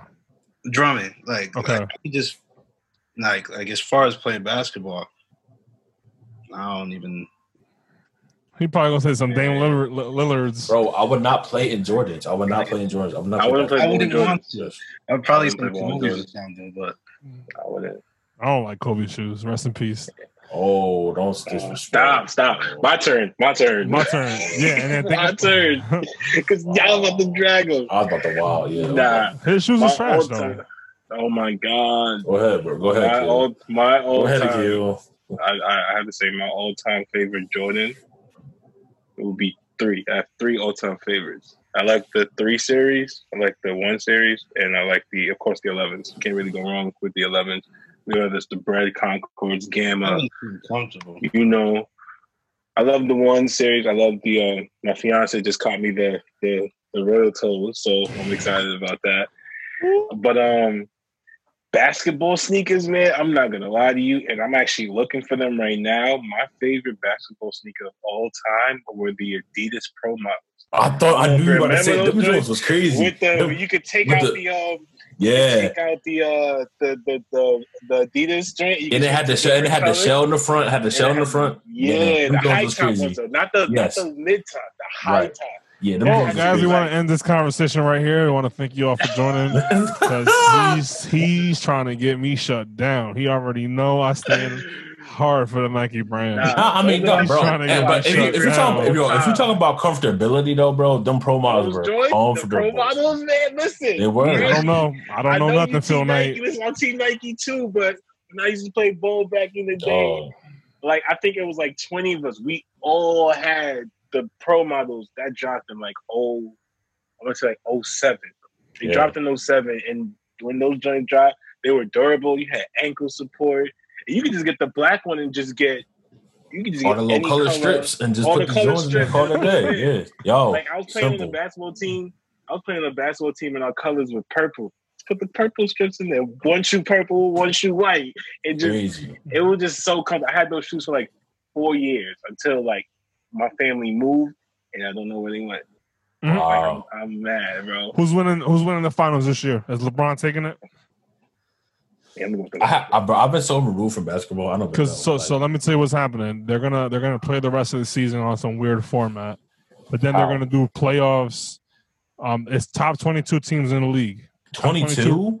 I thought it Top was 16. two. No, it's top twenty two 22, record. and the top two are getting buys, or something like that. something like that. And then if you get like the ninth seed out of your conference, you you like get to fight the first seed for something crazy. It's it's some weird thing, whatever. Let's just get basketball going back on. But the playoffs are supposed to be stand uh, uh traditional format into the finals. So that'll be that'll be interesting to see. So Wait, so are, you, Based are, are people playing into the playoffs though? Are people like buying into playing the playoffs or no? Or is it just like they're still pick, like are they still are still picking the same eight in the playoffs for like like the yeah, one through well, eight? yeah, Okay. it'll be one through eight from each conference. But, Gotcha. but what makes no sense to me is that the Eastern the Eastern Conference has nine people, and then the rest of the teams are from the West. That that made no sense to me. But I Yeah. guess it's the think what they did is that of they the whole based league. it off. I think they based it off of records. Yeah, yeah, off the whole league. So the Warriors aren't the Warriors. I didn't know that the Warriors didn't qualify, so they're not in there. That's that's interesting. I'd be curious to mean- see if the Nets bring back Kyrie and KD. I don't even know if that'll be No, fair. there's no need. There's no need. What you said? What you said, Trev? KD's not coming back this season. All right, all right, that's good to see. So yeah, I'm i I'm gonna go with Lakers. I'm gonna go with Lakers. Uh, I'm gonna go Lakers. Uh, Celtics. I'm gonna go Lakers Celtics finals only because I'm a Celtics fan, I was about to say that was and I know I know how to stop Giannis. I know how to stop the Bucks. The Bucks. All you have to do is not let him get the ball. That's all you have to do to beat the Bucks. Do not let Giannis touch the ball. If you can do that, you can beat them. and y'all I'm going Lakers, Lakers, Celtics, and that's going to strike back the rivalry between Larry Bird and Magic Johnson. That'll bring that back. We're going Lakers, Celtics. That's that's on the horizon. Look, Lakers, y'all Celtics. know, y'all And. I'm saying, I'm saying I- LeBron, LeBron in five. Y'all know that. I'm a Bulls fan, so I know we not making nothing. But LeBron, I will five. say, I will say that, like, I don't know, bro. Like, if people think I'm sleep, people please don't sleep. Like, if the Sixers can make a run, bro. Like, the Sixers can really make a run, yo. I really think they can They're make too a run. far. They're too Like, far. How where are they at? They're, they're too like- far. They're like they're they're like- like, the six. season, correct? You said you said What you said, Trev? So they're restarting the season, right? Yeah, they're gonna restart Okay. the season. Okay, see, I didn't know that. I thought they were going off from what the from the from the jump. So they're, they're going to restart the season somewhat based on the schedule that was left. They only had like left. ten games left. That was left. They only had like ten games left, so they're going to somehow f- f- uh, uh, play that schedule in one court in uh, in Disney World, and then um, based on the based on the the clinching, based on the the the, the timeline of whoever goes into the playoffs, then the playoffs get get Wow. assigned. Okay, I don't But know. we're yeah we're we're going to So- be playing basketball till like the beginning of the next season, unless they unless they slow down or speed up the playoffs because they've they've dragged it out throughout the years, putting more games in between or more days in between to make more money. But why if don't they, can why don't play, they just why don't they just play five games? I'll play five games of playoff squad today. Give me you mean mean? that's a five? Like so, like like five. No, not like five game series. That's what I'm saying. Five game series. So, So, best like, of five. five. yeah. I, that's But what I isn't thought. I thought that's how the playoffs are. Best of five. No, and the no, finals I seven. Yeah, but I mean, but I'm talking. I'm talking about as far as like keep like I thought. I thought. It, I thought it was like even if it even if it was like uh like two if it was like two and one or some or two and like as it's two and two like we stop at five whoever the last game just wins like that's what I'm saying. So Uh, not so not so not like best of six if it's like tied. I'm saying like just three and like whoever. No, because I, I know that I know that Michael Jordan. He um obviously the the the Hornets didn't make it. The Hornets will never make it. Um, he needs to do something with the team. I, I'm really I'm really upset. You know, we got this whole uh, uh Jordan is the best, blah blah blah, but his team is trash. Anyways, um, he uh he said his biggest com- his biggest complaint with the with the board of talk about racism. They're no longer called owners; they're called governors now which the word the word's still a little weird, but they're board of governors, the governors of each team, right? The owners. Um, Jordan said that he uh, he wanted to make sure that the playoffs were still traditional format. So that's what I'm saying that that to end the season is gonna be weird. Like that's the part we just gotta like. Bro, it's like that weird medicine. October. Yeah. But then, but then at the same time, they might if they speed up the playoffs and they speed up the final. Like if they knock out the finals in one week, I mean, in, in like five days, they knock out the finals. They can do that because it's all going to be on one court. There's no traveling. There's no coast to coast But you gotta think, you gotta think about the body. for. You gotta think about their bodies, bro. Like But they don't I- think about the bodies when they put that time in between. They're thinking they're thinking about the money. That's why the playoffs used to be shorter and the finals used to be shorter and less space in between each game. They've dragged it out for sponsors for for money. It's it's a money thing. It's a money thing. Why it takes a month to play the finals. I mean, I I think that's a smart idea. But I'm, I'm got, going. like, I'm going Lakers Celtics. Let's get. Let's close it out. Lakers Celtics. I'm I'm picking LeBron in five. And um and what do you think, Keegan? What's what's the I uh, say Lakers. I say finals. Lakers. I say Lakers. Bucks. Um, probably probably Lakers in six. Interesting. Keegan, I mean, Akil. Lakers Bucks, man. Lakers in six. Trav. Yeah, same. Got to go with my team. LA in six. LA in six. LA you said the LA six. Clippers in six. I said, think it was. I think it was. I think regardless of if it was if it was the Celtics or the Bucks, I think it would still be Lakers in six. yeah. So, but here's the question. I, I said five, but here's the question. Um, I don't think I don't think um, Boston has enough to drag them out to six. I think they beat them. and, uh, They lose at five. Um, do, do we keep the asterisk next to the Lakers name? No. They earned the championship. They had the best record. They got the best player in the world. Period. Ever, the best of the best. I best. mean, LeBron I mean, because I think about I think about it like this, like when back, like even back then, like when, like let's say let's say COVID didn't happen, it was regular season or something like that. Like the, to me, the playoffs is like a new season, bro. It's like another part of the season. So like I feel like from the playoffs on, you're doing your own thing. So I, I feel like you can't take away the championship because they made it into playoffs. Yeah, I think it, they earn it. I Yeah. mean, even though that's that, you know, the home court advantage thing is different. Um, you're staying with the same format, at least as far as the playoffs go. So Mhm. I wouldn't put an asterisk. yeah. Yeah. Well, let, us see what happens. NBA is coming back. And most importantly, um, racism is getting talked about and handled in the United States and in our in our communities, in our churches, in our uh, circles of friends. And uh, I'm sure there'll be an end to this uh, soon. I had a, I had a question written around. Um, and I actually think it's oh, excuse me. I think it's important to really quickly highlight or touch is is the killing of George Floyd the last one and that's and that's I hope so. oh, we can hope so. You know, I, I think we I pray. hope so. I pray that really. I heard. I've heard. Remember, you have the George Floyd one, and then you have the incident that was reported after the George Floyd one of the guy who was serving. Um, he was out at the protest, but he was serving food, Mm. and Oh, wow. his and his um at his restaurant, he normally served cops free, just for him to get shot by cops at a protest while he was serving food. So Wow. listen, Ridiculous. but hey, man, Well, let's let's hope this is the end of it, and and we we'll, serve, we'll we serve a close. mighty savior, man. We, So we serve a mighty make it happen. mighty savior, and that's who we that's who we worship. That's who we pray, um, and, and that's who we worship to. That's who we pray to, and, and I like to close out this this moment in prayer and, and just really, uh, really leave it in God's hands. You know, I mean, we, we got to do our part. You know, I've I've always been that person when I was driving with no license. Uh, for the longest, I would be that time that when I would see a cop pulled over, my hat was coming off. I was sitting up, I was looking all proper and whatnot. I mean, you know, unfortunately, that's where we're at. We our community's got to do our parts, and we got to come together and leave it in God's hands. So let, let's just pray. Let's close it out and. Thank you, God. I, I I know we had a lot of questions. I know we had a lot more. Let's see. We might have to might have to hop back on again with the Xbox remotes in our hands and, and, and just have a conversation. But uh Lord, we thank you, Father. Thank you, Jesus, for um this opportunity to sit down with these brothers of mine, Lord, with my my legit brothers, not just racially, Lord, but really my, my brothers that that were with me um, through the start of my relationship with my now wife, Lord. That really saw me uh, and, and pushed me to be better, Lord, and, and I I will always remember them for that.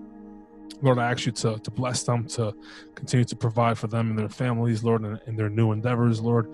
Uh, I ask you to bless Keegan and his wife and, and Keegan Jr. if he's on the way, whatever it might be. Lord, just bless his family as his family unit continues to grow and, and their ministry continues to grow now, my Lord. I ask you to bless Travis, Lord, and, and Travis and his endeavors, Lord, and his music career. Lord, I ask you to open doors, the right doors, Jesus, the doors that'll keep him close to you, Lord, doors that'll let him shine and, and stand out for the right reasons, not not for the drumsticks, Lord, but because he's an individual that's brilliant and bright.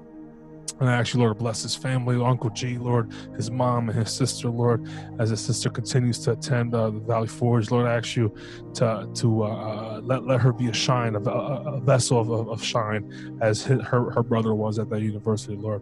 Same way, Lord, I ask you for Caleb. I ask you to bless them, to, to protect them, and, and to continue to challenge him, Lord, to be the best man that he can be, Lord, for his mom, for his family, Lord, but most importantly, Father, for you and for his wife to be, Lord Jesus. Bless that marriage to be. Bless them as they uh, have a have a, uh, a task in front of them, Lord, to buy a home, Lord, actually to provide like never before and lower the prices like never before, and really show them that you've got the way, Lord, and really we humble our hearts and our minds and our, our talents, our abilities, our intentions, Lord, to shine a light on what's happening, my Lord. I ask you, Lord, to change people's hearts, change people's perspectives. Lord, we, we can't change the people that have died. We can't change the, the killings that are happening, that may happen, that may continue to happen, Lord. But what we can change is our, is our point of views and our intentions, Lord. And I ask you, Lord, to strike up more conversations, strike up more people to cause these moments of, of interaction, these moments of conversation, Lord, to strike change. And Lord, we, we, we humble ourselves and we gladly thank you for this opportunity, Lord. We leave everything in your hands. We thank you, Lord. We love you. In your name we pray. Amen. Amen.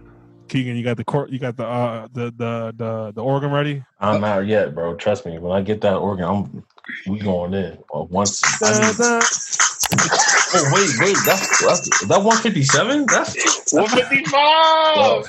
Look, I need. He had it ready. He had it Uh, Ready, ready. ready. You I'm ready trying to to let y'all know, like I'm not. I don't believe in any more slow praise breaks. I need. I need 155 between 155 and 157. That is church. That's true. That's Oh, 152 too slow. 160 too fast. I don't know who jumped. That, that's fast. that's ju- that's hopscotch. I don't need that. I don't. I don't need that. Yeah, y'all crazy. that. That's funny. In the group hey, chat. th- thank you so much for, Yeah, for your time. We appreciate it. Um, I will I will post your uh, social media tags on here, but let, let them know where they can follow you or they can uh, stay connected. Cool, cool. You can let them know. All right, cool. So um, you can follow me on uh, Instagram underscore underscore uh, Keegan M. Uh, you can follow me uh, on Facebook as well with uh, Keegan Myers and also KL KL Music Productions. I'm on there. Got some stuff for you guys. Uh, love to chat. So let's go. Travis, let us know. Um, my Instagram is Travis T underscore one. That's Travis T Y underscore one on IG. Sweet. Kill. Um, Facebook, Kill Jermaine. as it says in the Zoom call right there. Um, and my Instagram is um, expect greatness 17. That's literally what it says. Expect greatness 17. um, definitely working on some stuff with my guys. Um, some content creation stuff will be coming soon. Uh, some music stuff, arranging stuff will be coming soon. Some event planning stuff will be coming soon. Um, yeah, just expect the great. Expect the great. Let's go. Well, thank you so much, guys, and for you guys watching. Thank you so much. Don't forget to comment, like, and subscribe. All right, guys. We'll talk to you guys soon. Thank you. Yeah. Oh, yeah. Good All talk. right, y'all. Wait, wait, hold on, hold on, hold on, hold on. I gotta, I gotta show. Keegan, do that again. Wait, hold on, hold on, hold on, hold on, hold on, hold on. Oh my lord, he about to All play. right. All right, go ahead. Do that again, Keegan. Go ahead. You gotta close it out. All right, y'all. All right, y'all.